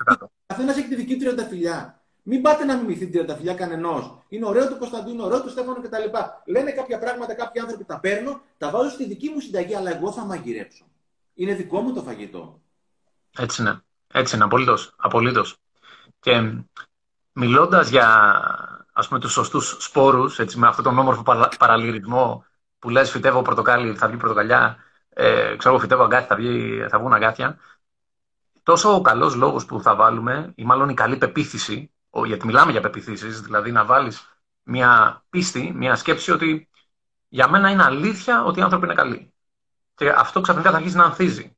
και θα βρίσκεις καλούς ανθρώπους, θα προσελκύεις καλούς ανθρώπους. Όπως βλέπω, μας γράφουν πολύ από κάτω ότι The Secret, The Secret, ε, ο νόμος της έλξης, που είναι οι ίδιες εκφάνσεις της ίδιας πεποίθησης αυτής. Αντίστοιχα, το να φυτέψεις κακές πεποίθησει θα έχεις κακά αποτελέσματα. Ναι, γενικά το έχουμε δει ότι ισχύει. Αλλά γράφουν όλοι από κάτω. Πώς θα αλλάζουμε αυτό, και τι κάνουμε άμα είναι στη δουλειά μας, και τι κάνουμε άμα είναι στην οικογένειά μας, και τα σχετικά και σχετικά. Οπότε, εγώ θα ήθελα να σας πω κάτι, παιδιά, γιατί οι λέξεις κρύβουν δύναμη και στην λέξη πεποίθηση, άμα βάλεις μπροστά τέσσερα γράμματα, αυτό γίνεται αυτοπεποίθηση. Τέλειος. Και θέλω να μιλήσουμε για την αυτοπεποίθηση, γιατί είναι για μένα ε, λύση για πάρα πάρα πολλά προβλήματα, πάρα πολλά από αυτά που ζητάμε, το να έχουμε και να καλλιεργούμε τη δικιά μας αυτοπεποίθηση, τη δικιά μας αυταπόδεικτη αλήθεια, ότι εγώ ρε παιδί μου μπαμ, είμαι το σταθερό μου δεδομένο, δεν πάνε να καταραίουν όλα, έχω αυτοπεποίθηση. Πιστεύω σε εμένα. Πιστεύω σε εμένα, πιστεύω στο, στις αξίες μου, σε αυτά που θέλω να πετύχω και είναι κάποια πράγματα τα οποία, ας πούμε, εγώ όταν τα ξεκαθάρισα για μένα, Στέφανε, άλλαξε όλο το παιχνίδι. Άλλαξε όλο το παιχνίδι. Μιλάμε η ζωή, να σου το πω πολύ απλά, η ζωή από άθλος και κούραση και κάθε μέρα πάμε, έγινε παιχνίδι. Πρόσεχε όμως, δεν έγινε πιο εύκολη. Κάθε μέρα πρέπει να σηκωθώ, να δουλέψω, να κάνω τα ίδια και, τα... και περισσότερα. Αλλά έγινε παιχνίδι γιατί άλλαξε μένα η οπτική μου. Γιατί ανέβηκε η αυτοπεποίθηση. Γιατί ξεκαθάρισα τρία πράγματα στη ζωή μου, ξέρω εγώ που είναι μπαμ, σταθερές. Πρώτη σταθερά. Αγαπάω τον Κωνσταντίνο. Αγαπάω τον εαυτό μου. Και με αγαπάω με τα καλά μου και τα κακά μου. Αν με αγαπάω, ό,τι και να γίνει, ρε φιλέ, δηλαδή, και δεν θα είμαι εντάξει. Πώς μου λέγες στις προάλλες στο προηγούμενο live, είναι εντάξει να μην είμαι εντάξει. Ακόμα με αγαπάω. Και ας είναι, είναι σκατομέρα, και ας είναι χάλια όλα. Δεν πειράζει. Κάτι έχει να μου μάθει. Αλλά αγαπάω τον εαυτό μου, μ' αρέσω πολύ, μπορώ να το κάνω. Πρώτη, ας πούμε, ας το πούμε, που, χτίσιμο αυτοπεποίθησης που μπορούσα να κοιτάξω τον καθρέφτη και να πω, ας πούμε, σε αυτή τη φάτσα εκεί που έβλεπα απέναντι ότι πάμε και σήμερα, ρε φίλε. Έλα, είμαι εδώ για σένα. Πρακτικά πώς το έκανες, Κωνσταντίνε. Πρακτικά πώς το έκανες. Αν θυμάμαι καλά, έχεις πάει σε κάποια δασκάλα Έκανες μαθήματα με κάποιον ναι, ναι, ναι, ναι, σίγουρα. Δηλαδή με βοήθησε πάρα πολύ με αυτό η μέντοράς μου, η Έλενα Ελευζοπούλου, που η Έλενα εντάξει είναι άγγελος επί της γης, νεράιδα, δεν, το, δεν παίζεται. Για να πες το όνομά της. Ε, Έλενα Αλευζοπούλου. Η οποία η Έλενα εντάξει, θεά, ε, και ε, τι είχε κάνει, ρε παιδί μου, κάναμε κάποιες συνεδρίες, οι οποίες με βοήθησαν να ψάξω κάποιες αρνητικές πεπιθήσεις. Okay. Δηλαδή μου λέει, κάτσε γράψε αρνητικές πεπιθήσεις. Και γράφω εγώ, είμαι τεμπέλης που το, το είχα αυτή την πεποίθηση παλιότερα. Νόμιζα ότι ήμουν τεμπέλης, παιδί μου, και το πίστευα. Οπότε η αυτοπεποίθησή μου ήταν χαμηλή, αφού με θεωρούσα τεμπέλη. Έτσι. Και μετά, ε, ξέρω εγώ, έγραφα, πούμε, ότι δεν μου συμβαίνουν καλά πράγματα. Ε, το είχα αυτό σαν πεποίθηση. Και μου λέει, σε εκείνη τη φάση, το θυμάμαι, ρε παιδί μου, κάναμε, κάναμε μια πολύ ωραία φάση που λεγόταν αυτοανάλυση. Η οποία, να το, και το σχετικό βιβλίο, αυτοανάλυση, του Έλλον Χάμπαρντ, γιατί το κάνω ρε παιδί μου κατά καιρούς και μόνος μου. Έχει μέσα, για να σου δείξω ρε παιδί μου, να πάρεις μια κατάσταση, λίστες με ερωτήσεις που κάνεις στον εαυτό σου, που αυτές κάναμε και στη συνεδρία. Και κάνω ρε παιδί μου αυτή την ερώτηση. Λέει, πότε σου ήρθε αυτή η, αυτοπεπί... η, η... πότε σου ήρθε αυτή η πεποίθηση; Πότε σου ήρθε αυτή η πεποίθηση; Και εγώ αυτό το είμαι τεμπέλης. Κάθομαι και σκαλίζω, σκαλίζω, λέω, πότε είπα εγώ ότι είμαι τεμπέλης, είμαι τεμπέλης, είμαι τεμπέλης. Μπαμ. Και θυμάμαι μια ανάμνηση, ανακαλώ, μια φάση που ήμουνα Δευτέρα Δημοτικού και μπαίνει ε, η μάνα μου μέσα στα νεύρα και μου κάνει «Μα καλά, ακόμα δεν έχεις διαβάσει, ακόμα παίζεις με το Game Boy, είσαι τεμπέλης». Και κάνω ε, «Ναι, ξέρω εγώ, συγγνώμη, είμαι τεμπέλης». Είναι η πρώτη φορά που είπα αυτά τα λόγια εγώ για μένα. Και μου λέει, «Ε, βέβαια, μου λέει, είσαι τεμπέλης, μου λέει, αυτό, ξέρω Και μου ρίξε εκεί πέρα ένα χέσιμο, όλο δικό μου. Και εγώ το πήρα αυτό, ρε παιδί μου, το, το ενσωμάτωσα και έγινε πεποίθησή μου. Και μετά πήγαινα εγώ, είμαι τεμπέλη, είμαι τεμπέλη, είμαι τεμπέλη. Και έπρεπε 2015 σε συνεδρία να πω, κάτσε ρε φίλε, αυτό δεν είναι δικιά μου πεποίθηση. Αυτό είναι πεποίθηση της μητέρας μου. Όπα. Και παίρνω μεγάλο στυλό, το σβήνω και γράφω δίπλα με κεφαλαία. Είμαι εργατικός. Και το κυκλώνω. Και λέω, ναι, ρε φίλε, είμαι εργατικός. Είμαι εργατικός. Μ' αρέσει να δουλεύω, μ' αρέσει η δουλειά μου, μ' αρέσει αυτά που κάνω. Από εδώ και πέρα είμαι εργατικό. Άντε, Και αλλάζω την πεποίθηση από αρνητική σε θετική. Boom! Άλλαξε η ζωή κατευθείαν. Άλλαξε η ζωή ε; κατευθείαν. Άλλαξε η ζωή μου κατευθείαν. Την επόμενη μέρα πάω στο νοσοκομείο, δεν φαντάζομαι τι όρεξη. Δεν φαντάζομαι τι όρεξη. Κανονικά πάμε ειδικευόμενοι το πρωί, ρε παιδί μου, 7.30 το πρωί, 7.30 το πρωί πρέπει να πάρουμε αίματα, αιματολογικές εξετάσεις από τους ασθενείς που έχουμε μέσα. Και θυμάμαι τον εαυτό μου πήγαινα και έλεγα. Πω, πάλι πρέπει να πάρω. Προϊσταμένη, θα μου ετοιμάσεις, παρακαλώ, τις βελόνες και τα διάφορα, γιατί δεν έχω πει καφέ. Μαλακίες, μαλακίες! Ξέρεις και μου τι μαζικά οι προϊσταμένοι, ξέρω τι ενέσει. Πήγαινα εγώ, τούκου, τούκου, τούκου. Και μου παίρνει, θυμάμαι, Στέφανε, μισή ώρα να πάρω αίμα από τους ασθενείς που είχαμε στην κλινική. Μιλάμε την επόμενη μέρα που άλλαξα αυτή την πεποίθηση, έκανα το switch, έσβησα το είμαι τεμπέλης, κύκλωσα το είμαι εργατικός μέσα μου, αυτοπεποίθηση. Πάω, μόνος μου, τάκ, τάκ, τάκ, τάκ, φτιάχνω τις βελόνες, ετοιμάζω τα μπουκαλάκια. Σε 15 λεπτά, στο μισό χρόνο, σε 15 λεπτά, είχα πάρει αίματα από όλη την κλινική. Γυρνάει ο άλλος μου λέει, μου λέει, δεν είσαι περιστέρης, μου λέει, είσαι κουνούπης. Τους ρούφιξε.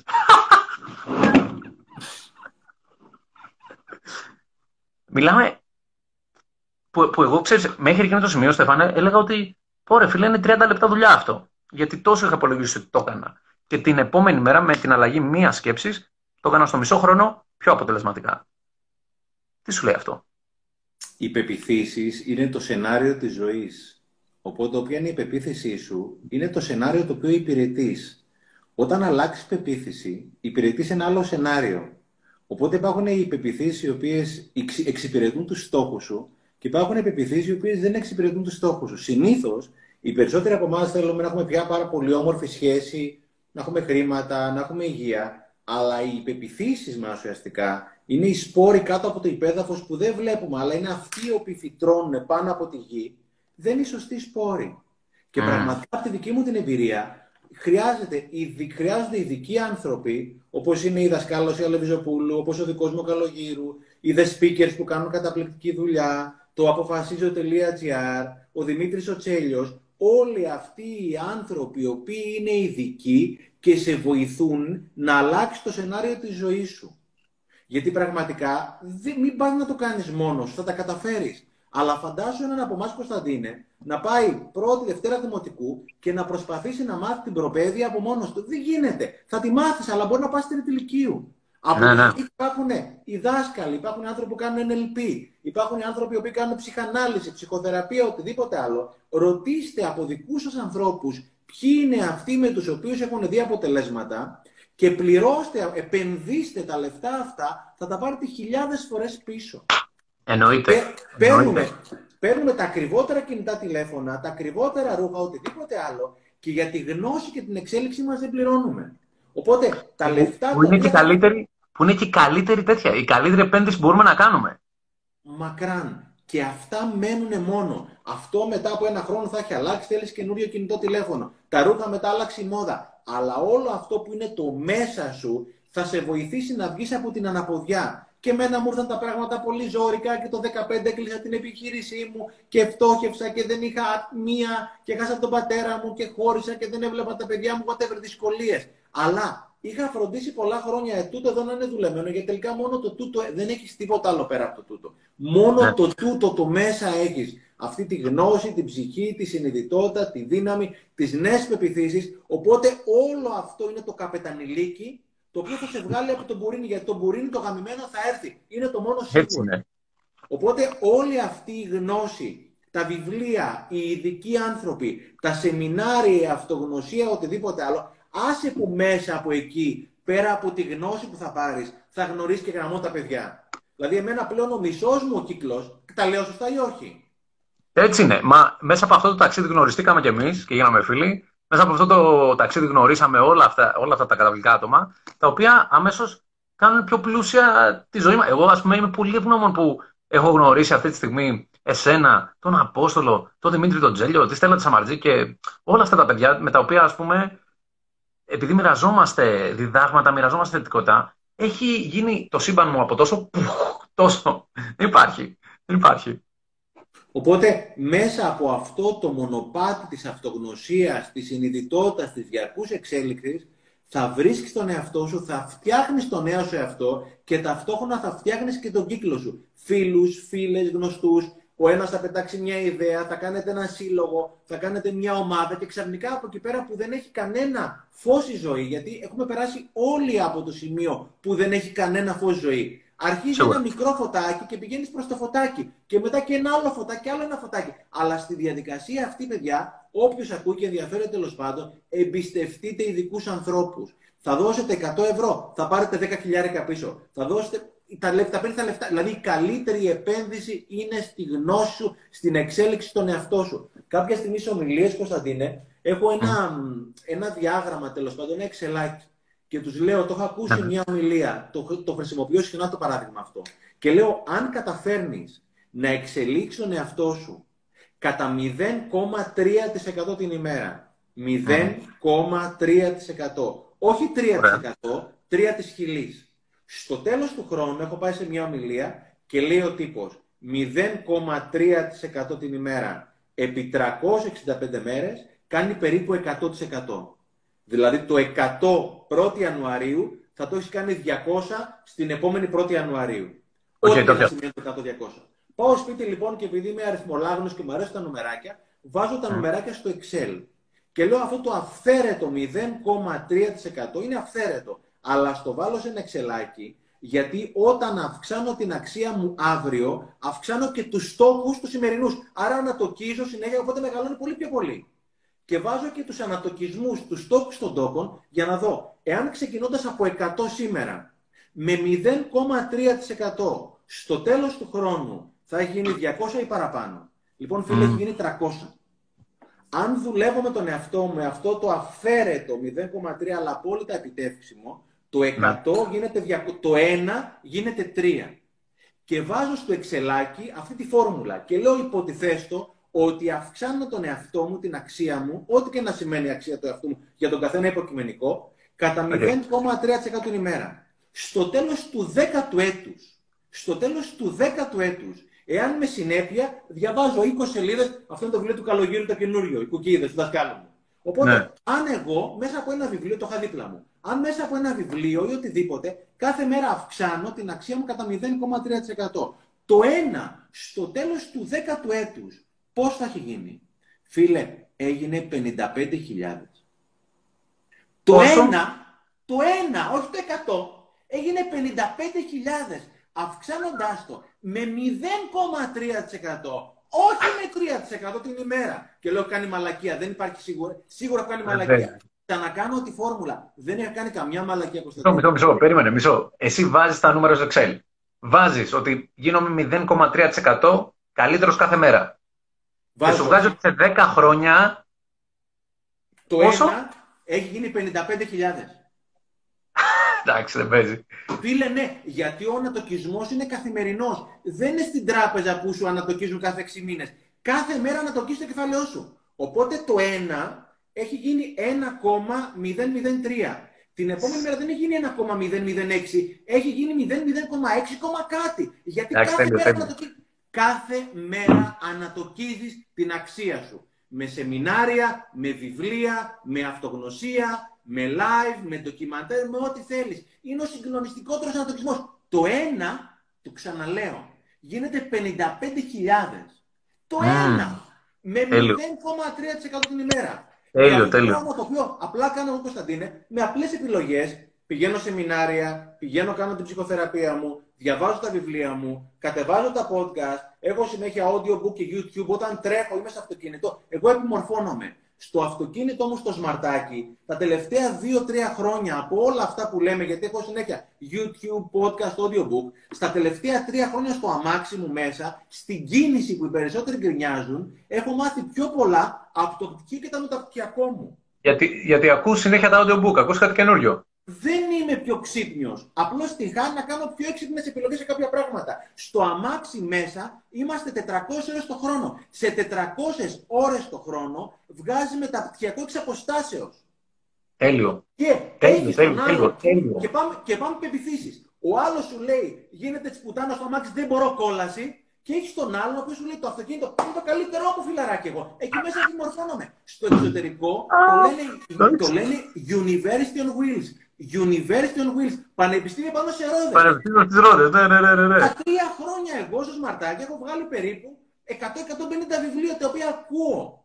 Ε, σε καταλαβαίνω, σε καταλαβαίνω γιατί Τίποτα είχα τσαντιστεί, είχα τσαντιστεί, Στέφανε, με το πόσο χρόνο έχανα στην κίνηση. Είχα τσαντιστεί με πόσο χρόνο έκανα στην κίνηση. Πήγαινε, έλα, πήγαινε, έλα. Δύο ώρες της μέρας μου, χαμένες όλο το χρόνο, 400 ώρες το χρόνο, όπως είπες, μέχρι που ανακάλυψε τα audiobooks. Και φίλε, τα κατεβάζω, τα βάζω στο CD μου, τα βάζω να παίζουν στην κίνηση και έβγαλα τόση δουλειά, γιατί είμαι και ακουστικός τύπος. Εγώ έτσι μαθαίνω πιο εύκολα. Τα ακούω, τα θυμάμαι. Και μιλάμε, ε, άλλαξε όλο το παιχνίδι.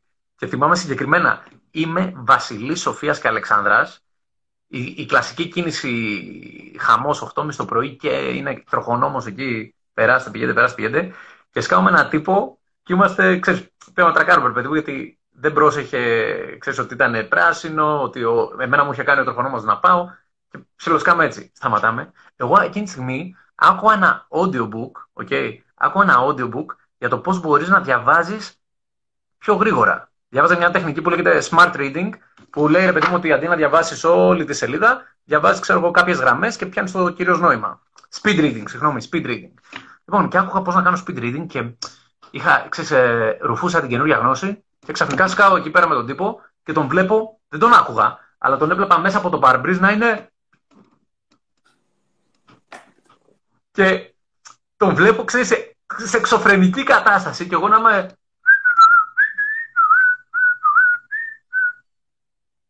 Και φεύγω. Μιλάμε, ήταν, ήταν ξέρεις, από κομμωδία ρε παιδί μου, δηλαδή ότι πάσω, ζω την κίνηση και εγώ ήμουν, ότι πάσω, εγώ ζω το audiobook μου, ζω το σύμπαν μου και εντάξει φιλέ, άσε μας ήσυχους. Διαφορετικός είναι όλα επιλογές και όταν συνειδητοποιήσω ότι εγώ κάνω τις επιλογές, καταλαβαίνω ότι εγώ πρέπει να αλλάξω και τις επιλογές. Δεν είναι επιλογές κάποιου άλλου. Απλώς στην κίνηση εγώ έχω επιλέξει εδώ και πολλά πολλά χρόνια να ακούω όλα αυτά τα πράγματα. Συχνά στα βιβλία, σε ομιλίες και χρησιμοποιώ τσιτάτα κάποια πράγματα. Νομίζω mm-hmm. σχεδόν κανένα, κανένα δεν είναι δικό μου. Νομίζω σχεδόν κανένα δεν είναι δικό μου. Εγώ αυτό που κάνω είναι ακούω όλους αυτούς τους ανθρώπους, δηλαδή ποιοι είναι οι κολλητοί μου. Η κολλητή μου είναι ο Jim Rohn, ο οποίος δεν ζει πια ο δάσκαλος Τόνι Ρόμπινς, το Τόνι Ρόμπινς, ο Τόνι Ρόμπινς, ο Σάιμον Σίνεκ, ο, ο, ο, ο Μάξουελ, Τζον Μάξουελ, ο Σάρμα που είναι και ο δικός μου μέντορας, όλοι αυτοί οι άνθρωποι είναι οι κολλητοί μου. Κανένας, ναι, ναι, ναι. Εκτός από το Σάρμα που το ξέρω προσωπικά, δεν με ξέρει κανένας άλλος. Είμαι κάθε μέρα μαζί τους μία-δύο ώρες. Μου λένε τα πιο σοφά πράγματα, εγώ τα παίρνω τα πιο σοφά πράγματα, τα βάζω στην άκρη, στο νου μου, στο υποσυνείδητο, βλέπω τις ιστορίες, βλέπω την ιστορία του Κωνσταντίνου, το αρπάω και δεν και κάνω μια ιστορία. Ναι, αλλά αν μπορώ να το κάνω εγώ αυτό, μπορώ να το κάνω οποιοδήποτε στο δικό του τον τομέα. Και με, αυτέ, και με αυτές τις 400 ώρες μέσα στο αυτοκίνητο που είναι επιμόρφωση, φτάνεις πιο κοντά σε αυτές τις 10.000 ώρες για να γίνεις ο expert του τομέας και να γίνεις από τους καλύτερους στον κόσμο. Πολύ σωστό. Πολύ σωστό. Αφού θυμάμαι την πρώτη φορά που σε γνώρισα, Στέφανε, την πρώτη φορά που σε γνώρισα ήταν στο Job Fair Athens 2019. Job Fair Athens 2019 περίπου πριν ένα χρόνο, τέτοιο καιρό δηλαδή. Και είχα μια ομιλία εγώ και αμέσως μετά έχεις ομιλία εσύ. Οπότε γνωριζόμαστε γιατί κατεβαίνω και πρέπει να βγάλω το μικρόφωνο να στο δώσω, να το φορέσεις. Και το φοράς και μου λες, Εσύ δεν είσαι, και σου κάνω κι εγώ, εσύ δεν είσαι. Α, και κάθομαι, ακούω την ομιλία σου και στο τέλος, μπαμ, πετάς μια λίστα με 30 ε, βιβλία τέτοιων ανθρώπων, Tony Robbins, Wayne Dyer, Brian Tracy, και είχες μια ολόκληρη λίστα και λες, παιδιά, δεν τα λέω εγώ. Μπείτε, διαβάστε, ξεστραβωθείτε. Τζάμπα γνώση. Μπείτε στο YouTube, υπάρχουν άπειρες ώρες να δεις Τόνι Ρόμπιν, να δεις Ρόμπιν Σάρμα, να δεις όλους αυτούς τους μέντορες που σου λένε ξύπνα. Ξύπνα. Όλα είναι εκεί έξω. Και η γνώση είναι απλά για να σου υπενθυμίσει αυτά που ήξερες. Γιατί δεν λέμε καμιά σοφία. Όλα αυτά τα ξέρουμε. Δεν λέμε κάτι καινούριο στον κόσμο. Αλλά το γεγονός ότι είμαστε εδώ πέρα μια παρέα 630 τόσα άτομα και πάει 12 σχεδόν, είναι επειδή θέλουμε να τα θυμηθούμε για να τα κάνουμε πράξη. Γιατί τότε θα είμαστε πιο χαρούμενοι, πιο παραγωγικοί, πιο γαμάτι, ρε παιδί μου. Πώς να το πούμε. Έτσι ακριβώς, φίλε, και τελικά για να το πλησιάσουμε προς το τέλος κάποια στιγμή. Μου αρέσουν οι Κυριακές βράδυ, γιατί πραγματικά ξημερώνει μια καινούρια εβδομάδα και μου αρέσει και από τότε που κάναμε και το live μαζί. Ε, οι Κυριακές βράδυ μου αρέσουν πάρα πολύ, γιατί ξεκινάει μια καινούρια εβδομάδα, κλείνει μια σελίδα, ανοίγει μια καινούρια σελίδα. Ουσιαστικά μπορεί να κάνεις ένα restart το restart το κάνεις και ανα πάσα στιγμή, ανα λεπτό, ανα ώρα, ανα εβδομάδα, κάθε Δευτέρα, οτιδήποτε άλλο. Αλλά όλο αυτό εδώ πέρα το σύστημα είναι ένα σοφό σύστημα που μας έδωσε ο ναι. Θεός. Ό,τι του βάλω, αυτό θα μου βγάλει. Εάν του βάλω φόβο, θα μου βγάλει φόβο. Εάν του βάλω γνώση, θα μου βάλει γνώση. Αν του βάλω αγάπη, θα μου βγάλει αγάπη. Αν δεν μου αρέσει αυτό το οποίο βγαίνει, πρέπει να αλλάξω αυτό το οποίο μπαίνει. Γιατί αυτό το οποίο μπαίνει το έχω βάλει εγώ. Είτε το καταλαβαίνω, είτε όχι. Και ακόμα και αν δεν το καταλαβαίνω, κάποια στιγμή το καταλαβαίνω, δεν το καταλαβαίνω. Είναι αυτό που λέγαμε νωρίτερα στη συνειδητή ανικανότητα. Και ναι. κάποια στιγμή λες, τώρα παίρνω το πιδάλιό μου και αρχίζω να βάλω διαφορετικά πράγματα. Πού θα τα βρω; Ρωτάω τον Κωνσταντίνο, ρωτάω τον Στέφανο, ρωτάω τον Αποστόλη, ρωτάω τους The Speakers, οτιδήποτε άλλο. Και ψάχνω και βρίσκω. Και εννοείται δεν θα είναι από την αρχή καλά πράγματα. Γιατί ό,τι αξίζει να το κάνεις καλά, αξίζει να το έχεις κάνει λάθος στην αρχή. Εμένα το 1993 ήταν ο εφιάλτη ο εφιάλτης η ομιλία που δεν ήθελα να ξανακάνω. Αλλά προτίμησα γιατί μου είχε πει η ομάδα, θες να μιλήσεις; Και λέω: Θέλω να μιλήσω. Μα μου λέει Έλληνας. Λέω: Θα προσπαθήσω. Δεν τα είπα καλά. Ήταν πολύ καλύτερα που δεν τα είπα καλά παρά να κάτσω στον πάγκο και να μιλήσετε εσεί. Μπράβο. Χίλιες φορές ότι ξεκίνησες με ό,τι είχες, ανέβηκες με τις σημειώσεις και το είπες και το έκανες και έτσι έγινες καλύτερος και τώρα, ας πούμε, σήμερα κάνεις ομιλίες. Whatever, στην Ελλάδα. Αλλά θέλω να σου πω, το ξεκινάω είναι το σημαντικότερο πράγμα. Το ξεκινάω έχει τεράστια, έχει τεράστια δύναμη. Δεν είναι τυχαίο που όλες οι παροιμίες είναι για τη δράση. Ε, βέβαια, ε, βέβαια. Και το ξεκινάω, με φέρνει πίσω, για να το κλείσω κιόλας, γιατί εδώ από κάτω μου γράφανε ρε Κώστα, πες μας τις, τις τρεις σταθερές για την αυτοπεποίθηση. Και αυτή είναι άλλη μία από τις σταθερές. Ε, λέγαμε πριν για την αυτοπεποίθηση και έλεγα ότι νούμερο ένα για μένα που είναι πεποίθηση, που μου δίνει αυτοπεποίθηση, που το πιστεύω ρε παιδί μου βαθιά, νούμερο ένα, ότι αγαπάω τον εαυτό μου. Μ' αρέσω πολύ. Εκεί όλο το παιχνίδι αμέσως γίνεται πιο εύκολο. Γιατί είμαι σύμμαχος στο εαυτό μου, δεν πάω κόντρα στον εαυτό μου. Νούμερο 2. Δεύτερη πεποίθηση. Αυτό που είπες. Ότι πάντα μπορώ να ξεκινήσω ξανά. Κάθε μέρα μπορώ να ξεκινήσω ξανά. Κάθε μέρα μπορώ να είμαι αρχάριος. Κάθε μέρα μπορώ να είμαι μαθητής. Κάθε μέρα μπορώ να μάθω κάτι καινούριο. Ξεκινάω κάθε μέρα. Και να έχω, τα έχω σκατώσει στη ζωή μου μέχρι τώρα. Αύριο είναι καινούργια μέρα, μπορώ πάλι να ξεκινήσω. Το ξεκίνημα είναι η ζωή, το ξεκίνημα είναι η αρχή του παιχνιδιού. Κάθε μέρα μπορώ να ξεκινήσω. Αυτό είναι σταθερά στη ζωή μου. Και μου δίνει αυτοπεποίθηση. Γιατί και να μου πούνε ρε φίλε, είσαι άσχετος, δεν ξέρεις. Ωραία, αλλά μπορώ να μάθω. Αύριο Σήμερα ξεκινάω. Αύριο ξεκινάω. Ε, μου λένε ότι είμαι καθίκι, ότι μιλάω άσχημα στον κόσμο. OK. Okay. Αύριο ξεκινάω αυτογνωσία. Αύριο ξεκινάω να μάθω καλύτερα. Γιατί μου βγαίνει αυτή η αγένεια; Να το διορθώσω. Ξεκινάω να μιλάω πιο καλοσυνάτα. Κάθε μέρα μπορώ να ξεκινάω. Κάθε μέρα. Ποτέ δεν είναι αργά να ξεκινήσεις. Και αυτό είναι σταθερά στη ζωή μου. Το πιστεύω βαθιά και μου δίνει αυτοπεποίθηση. Γιατί κάθε μέρα μπορώ να ξεκινήσω. Αύριο μπορώ να ξεκινήσω καινούργια οικογένεια. Αύριο μπορώ να ξεκινήσω καινούργια δουλειά, καινούργια καριέρα. Μπορώ, άμα θέλω, να ασκήσω το πτυχίο της ιατρικής και να γίνω ηθοποιός. Βέβαια, είμαι ήδη εξαιρετικός ηθοποιός γιατί παίζω το ρόλο του γιατρού και με έχουν πιστέψει όλοι. με πιάσε. Κάθε μέρα μπορώ να ξεκινήσω. Και ε, υπάρχει και το άλλο. Η τρίτη πεποίθηση μου, που μου δίνει πολύ αυτοπεποίθηση, η τρίτη πεποίθηση είναι η εξής. Ότι ρε φίλε, το έκανες και βιβλίο γάμο το κεράτο μου. Είναι δώρο. Αυτή η ζωή είναι δώρο. Είμαι ευγνώμων που είμαι ζωντανός. Είμαι ευγνώμων που είμαι εδώ και τα λέμε δύο ώρες, Ρε Στεφάνε, και τι ωραία πράγματα έχουμε πει. Δηλαδή, είμαι ευγνώμων. Είμαι ευγνώμων που αυτή τη στιγμή είστε εδώ ακόμα και δεν έχετε κοιμηθεί και μας ακούτε και μοιραζόμαστε τέτοια πράγματα. Είμαι ευγνώμων. Και αυτό μου δίνει αυτοπεποίθηση γιατί ευγνωμοσύνη αμέσως με συνδέει με την ίδια την ύπαρξη. Με συνδέει με το γεγονός ότι υπάρχω, είμαι ζωντανός, δεν είμαι. Μαλάκα μου δεν είμαι, δεν είμαι κόκαλα, δεν είμαι λίπασμα κάτω από τη γη. Είμαι εδώ. Έχουμε την επικοινωνία μας, έχουμε τη δράση μας, έχουμε να κάνουμε τόσα ωραία πράγματα. Κάθε μέρα μπορώ να ξεκινήσω, μ' αρέσω πολύ και άντε γεια. Έτσι βγαίνει η αυτοπεποίθηση. Και να σου πω, Κωνσταντίνε, επάνω σε αυτό ακριβώς. Είναι αυτό που λέγαμε και στο τελευταίο live. Έχω αυτοπεποίθηση ακόμα και όταν δεν έχω αυτοπεποίθηση. Με ναι. αγαπάω, ναι. Με, αγα... με αγαπάω, ακόμα και όταν δεν με αγαπάω. Ε, θα τα καταφέρω ακόμα και δεν τα καταφέρνω. Γιατί, γιατί είμαι εγώ. Αφιερωμένο στη φίλη μου την Ελίνα, ξέρει ποια είναι η Ελίνα, που μάλλον ακούει. Της έδωσε ένα κειμενάκι, ένα εξαιρετικό, μια κουκλίτσα, ένα πάρα, πάρα πολύ καλό παιδί. Και διέκρινα ότι δεν ήταν πολύ χαρούμενη με τον εαυτό της και, και, και, και από ένα που είχε βάλει τέλος πάντων. Οπότε στέλνω ένα κειμενάκι δικό μου που λέω: Θέλω να κάνω αυτά τα πράγματα, γράμμα στον εαυτό μου. Θέλω να κάνω αυτό και αυτό και αυτό απευθυνόμενο στον εαυτό μου. Και κλείνει την ιστορία λέγοντας ότι εγώ θα, εγώ θα σε αγαπάω για τον εαυτό μου, λέω το γράμμα, ακόμα ε. και τίποτα από αυτά να μην κάνεις. Λέω 30 πράγματα στον εαυτό μου θέλω να κάνουμε. Και του λέω στο τέλος, εγώ θα σε αγαπάω και τίποτα από αυτά να μην κάνεις. Εγώ θα σε αγαπάω πάντα. Γιατί, γιατί είσαι εγώ. Οπότε, μιλώντας με τη φίλη μου την Ελίνα, κάποια στιγμή λέω: Το διάβασα το κείμενο. Μου λέει: Το διαβάσα μαζί με το Ελληνάκι. Ναι. Αυτό είναι το μεγαλύτερο δώρο. Είπε τον εαυτό της, λέει: Το διαβάσα μαζί με τον Ελληνάκι. Όταν πραγματικά πεις στον εαυτό σου, το Στεφανάκο, το, τον Κωνσταντινάκο, οτιδήποτε, το όμορφο, όχι το, που κατοκατεβάζει, αλλά το. Ναι, ναι, ναι, το, το προσφυλές.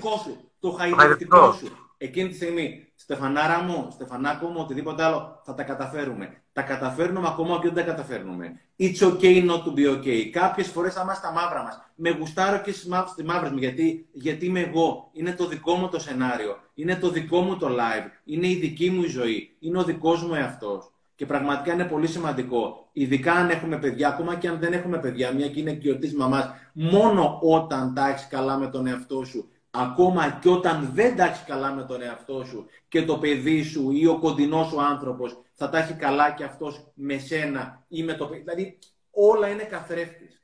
Ό,τι ναι. μέσα, έτσι και έξω. Ό,τι μέσα, έτσι και έξω. Εάν δεν μου αλλάζει το, αν δεν γουστάρω το έξω, έχω να αλλάξω το μέσα. Με το που αλλάζει το μέσα, αλλάζει κατευθείαν το έξω. Με το που άλλαξε την πεποίθησή σου, γι' αυτό σε ρώτησα, που είσαι να τεμπέλει και καλά. Που νόμιζες ναι. ότι ήσουν Που νόμιζε ότι ήσουν Νόμιζα ότι ήμουν. Σε ρώτησα, σου άλλαξε, μου λέει, άλλαξε κατευθείαν. Είναι Α, μία στιγμή. Μία στιγμή που είναι για να αλλάξει τη ζωή και συνήθως είναι μετά από πολύ πόνο. Μετά από πολύ δύσκολο. Που λες, Όχι, θα το αλλάξω. Δεν θέλω να είμαι τεμπέλης. Θέλω να είμαι εργατικός. Θέλω να είμαι ο νέος Κωνσταντίνος. Έτσι είναι. Και πάνω σε αυτό που λέγαμε για τις πεπιθήσεις, είπαμε ότι το παράδειγμα αυτό ότι εγώ έλεγα είμαι, είμαι τεμπέλης με τεμπέλης και ξαφνικά μια μέρα το σβήσα και είπα είμαι εργατικός, αυτός είναι ο ένας τρόπος. Να βρεις, να ανακαλέσεις ρε παιδί μου πότε πήρες αυτή την απόφαση. Α, τότε, OK, okay, καινούργια απόφαση. Και να το αλλάξεις. Βρίσκεις την αιτία, το φτιάχνεις. Το δεύτερο, το οποίο είναι αυτό που λέγαμε ότι πάντα μπορείς να ξεκινήσεις, πάντα μπορείς να κάνεις καινούργια αρχή, είναι να φτιάξεις μια μπαμ καινούργια πεποίθηση από την αρχή. Μια καινούργια πεποίθηση από την αρχή. Ένας καπνιστής, ρε παιδί μου, που καπνίζει μια ζωή, μπορεί να πει καινούργια πεποίθηση. Μπαμ! Δεν καπνίζω. Από εδώ και πέρα είμαι υγιής. Τρέχω κάθε μέρα. Και να αφήσει το πακέτο και να αρχίσει να τρέχει κάθε μέρα. Και ξέρουμε κι εγώ και εσύ ανθρώπους που το έχουν κάνει αυτό πράξη. Γιατί πήραν μια καινούργια πεποίθηση και την κάνανε την αλήθεια τους. Κάθε μέρα μπορείς να ξεκινήσεις καινούργια ζωή. Μια απόφαση είναι που σε κρατάει από την καινούργια ζωή. Είναι καταπληκτικό. Είναι καταπληκτικό το τι δύναμη έχουμε μέσα μας. Αναγνωρίστε τι δύναμη έχετε, τι δύναμη έχει ο νους σας, το πνεύμα σας. Μόλις κάτι το βάλετε σαν αυτό απόδεικτη αλήθεια, τελείωσε. Ξεκινάτε με αυτό και τέλος. Τέλος. Και ειδικά πάρα πολύ μεγάλη δύναμη έχει το γράψιμο. Πολύ μεγάλη δύναμη έχει το γράψιμο. Δηλαδή, ό,τι είναι αυτό που θες να κάνεις, γράψει το κάτω. Για το γράψιμο έχει τεράστια δύναμη. Όλα αυτά τα πράγματα το, το γράψουμε ότι είναι; Ουσιαστικά μαθαίνεις τον εαυτό σου να σκέφτεται στο χαρτί. Μαθαίνεις τον εαυτό σου να σκέφτεται στο χαρτί. Και όταν τα αποτυπώνεις αυτά τα πράγματα έχουν άλλη ενέργεια. Γιατί δεν είναι, το ξαναλέω, δεν είναι η πρόοδος που έχει σημασία. Είναι η αίσθηση της πρόοδου. Είναι άλλο η πρόοδος, είναι άλλο η αίσθηση της πρόοδου. Και όταν γράφω τη σκέψη, συναισθήματα, αυτά που θέλω να κάνω, τις επιτυχίες μου, οτιδήποτε άλλο, το νέο σενάριο της ζωής μου, τις νέες πεπιθήσεις μου, εκείνη τη στιγμή αυτό το πράγμα μένει. Δεν είναι ότι τα γραπτά μένουν. Είναι άλλη δόνηση. Δεν το περνάς και φεύγει. Το έχεις αποτυπώσει αυτό το πράγμα και είναι πάρα, πάρα πολύ σημαντικό. Πολύ σωστό. Πολύ σωστό.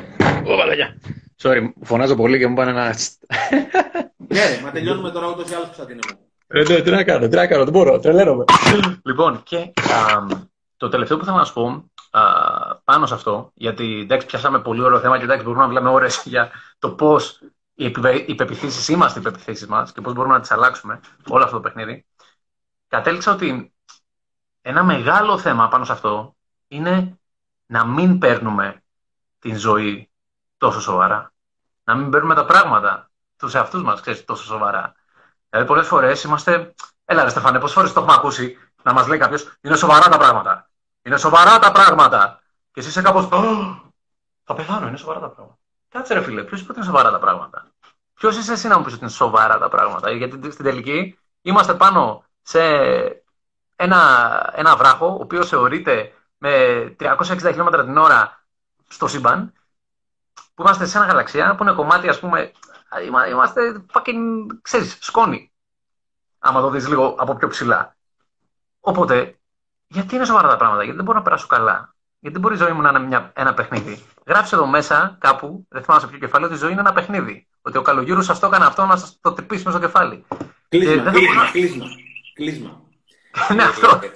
Έβλεπα ξανά τώρα, σήμερα, μια συνέντευξη του Τζόκοβιτ. Πάλι επανέρχομαι σε αυτό το σπουδαίο αθλητή ναι. και σπουδαίο άνθρωπο και πραγματικά δάσκαλος ζωής Οπότε μπορεί να το έχουν δει κάποιοι, του παίρνουν μια συνέντευξη τύπου και κάποια στιγμή ένας δημοσιογράφος από κάτω, ο οποίος πάρα πολύ βαριεστημένα του λέει: ε, Πήρες 10, κέρδισες 10 τουρνουά από το Australian, πήρες και 10 Grand Slam κτλ. Τα, τα λέγε τόσο βαρετά και τόσο μονότονα. Οπότε ο Τζόκοβιτ τον, τον διακόπτηκε και του λέει: Not bad, eh, not bad. Του τρολάριζε ο Τζόκοβιτς τον άλλον.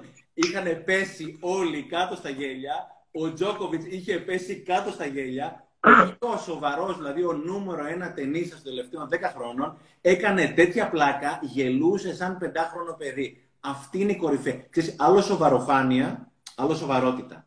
Ο Τζόκοβιτς είναι πάρα, πάρα πολύ σοβαρός. Δεν έχει καμία ανάγκη να είναι σοβαροφανής. Δηλαδή αυτοί οι άνθρωποι γελάνε, λιώνουν, λιώνουν, δεν παίρνουν τον εαυτό τους πάρα, πάρα πολύ σοβαρά. Ε, βέβαια. Ε, βέβαια. Γιατί είναι άνθρωποι που έμπρακτα αντιμετωπίζουν τη ζωή τους σαν παιχνίδι. Η ζωή για αυτούς είναι ένα παιχνίδι. Είτε μιλάμε για το παιχνίδι του τέννη, είτε για το παιχνίδι του ότι ξέρεις, προσπαθούν λίγο πιο ανάλαφρα να ζήσουν. Δηλαδή να χαρούν, να χαρούν με τη χαρά του άλλου, όπως με το παράδειγμα με τον Στέφανο του Τσιπά, να κάνουν το χιούμορ τους και όλα αυτά. Και επειδή, κυρίες και κύριοι, με το καλό μόλις γίνει άριστο μέτρο και θα μπορούμε πάλι να μαζευόμαστε και όλα αυτά, θα κάνουμε μια πολύ γερή ομιλία εγώ, ο Στέφανος, ο Αποστόλης, ο Δημήτρης ο Τσέλιο κτλ. Και, και θα κάνουμε κάτι να ταραγκουνήσουμε λίγο την κατάσταση. Stay tuned, θα δείτε. Μην πω πολλά από τώρα είναι αυτό που λέμε. Δεν παίρνουμε το, τον εαυτό μας πολύ σοβαρά. Και γι' αυτό, Στέφανε, σου έχω εκπληξούλα να κλείσουμε με ένα ανέκδοτο, το οποίο το φτιάξα σήμερα. λοιπόν, είμαστε και καλά τώρα, κάτω εικόνα σε κανένα μήνα-δύο, και κάνουμε, ξέρω εγώ, ομιλία στο. Κάτσε να δω. Κάνουμε ομιλία στο Σταύρος Νιάρχος. Ωραία. Και είμαστε εγώ, εσύ, Τσέλιος, Αποστόλης, κάνουμε ομιλία στο Σταύρος Νιάρχος. Και ξαφνικά κάνει ο Γκοτζίλα επίθεση στο Σταύρος Νιάρχος. Βγαίνει ο Γκοτζίλα από το φάληρο και από τη θάλασσα. και κάνει επίθεση στο Σταύρος Νιάρχος. Πα, πιαλάει τη στέγη, τρελαίνεται η Γιάννα Γελοπούλου. Όχι, τόσα λεφτά μου κόστησε κλπ. Κλπ. Βάζει το χέρι μέσα, ψάχνει, ψάχνει, ψάχνει, πιάνει το τζέλιο, τον τρώει. Ψάχνει ο Γκοτζίλα μέσα, ψάχνει, ψάχνει, πιάνει με ένα χέρι εμένα, πιάνει με ένα χέρι τον Απόστολο, μας κοιτάει, μας τρώει και τους δύο. Πάει ο Γκοτζίλα, ψάχνει, φίλε, ψάχνει, ψάχνει, τρέχει ο κόσμος ε, πανικόβλητος. Πιάνει εσένα ο Γκοτζίλα, σε κοιτάει καλά-καλά.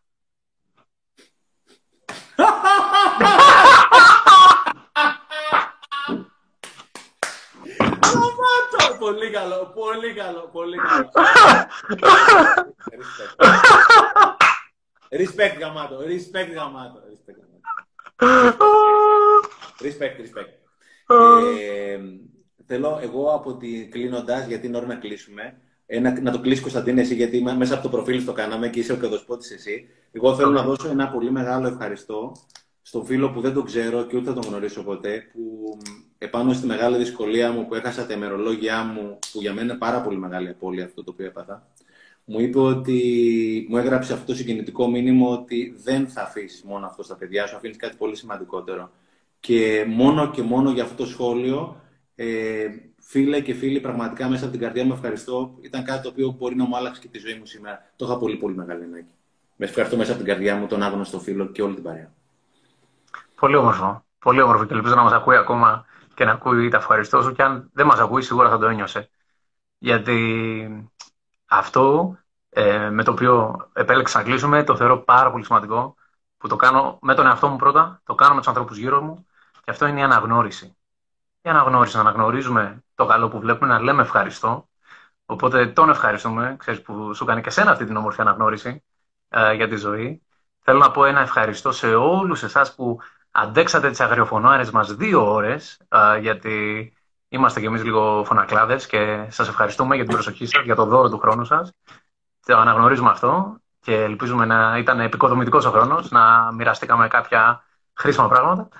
Και Στέφανα, μου σε ευχαριστώ κυρίως που υπάρχεις και που είσαι φίλος με την έννοια της λέξης του ότι ξέρω ότι με στηρίζεις και ξέρω ότι είσαι εκεί Οπότε σε χρειαστώ και ας μην τα λέμε, ξέρω εγώ, καθημερινά, ξέρεις τύπου πολιτεία, αλλά όπου τα λέμε έχει νόημα όπως τα πάμε και απόψε. Σας ευχαριστώ πολύ. Και να έχουμε μια πολύ δυνατή εβδομάδα. Και αύριο ξεκινάμε. Και αύριο να μπούμε να αλλάξουμε πεπιθήσεις, να αλλάξουμε αυτόν τον κόσμο να κάνουμε λίγο καλύτερο. Να είστε καλά. Φιλάκια πολλά. Καλή.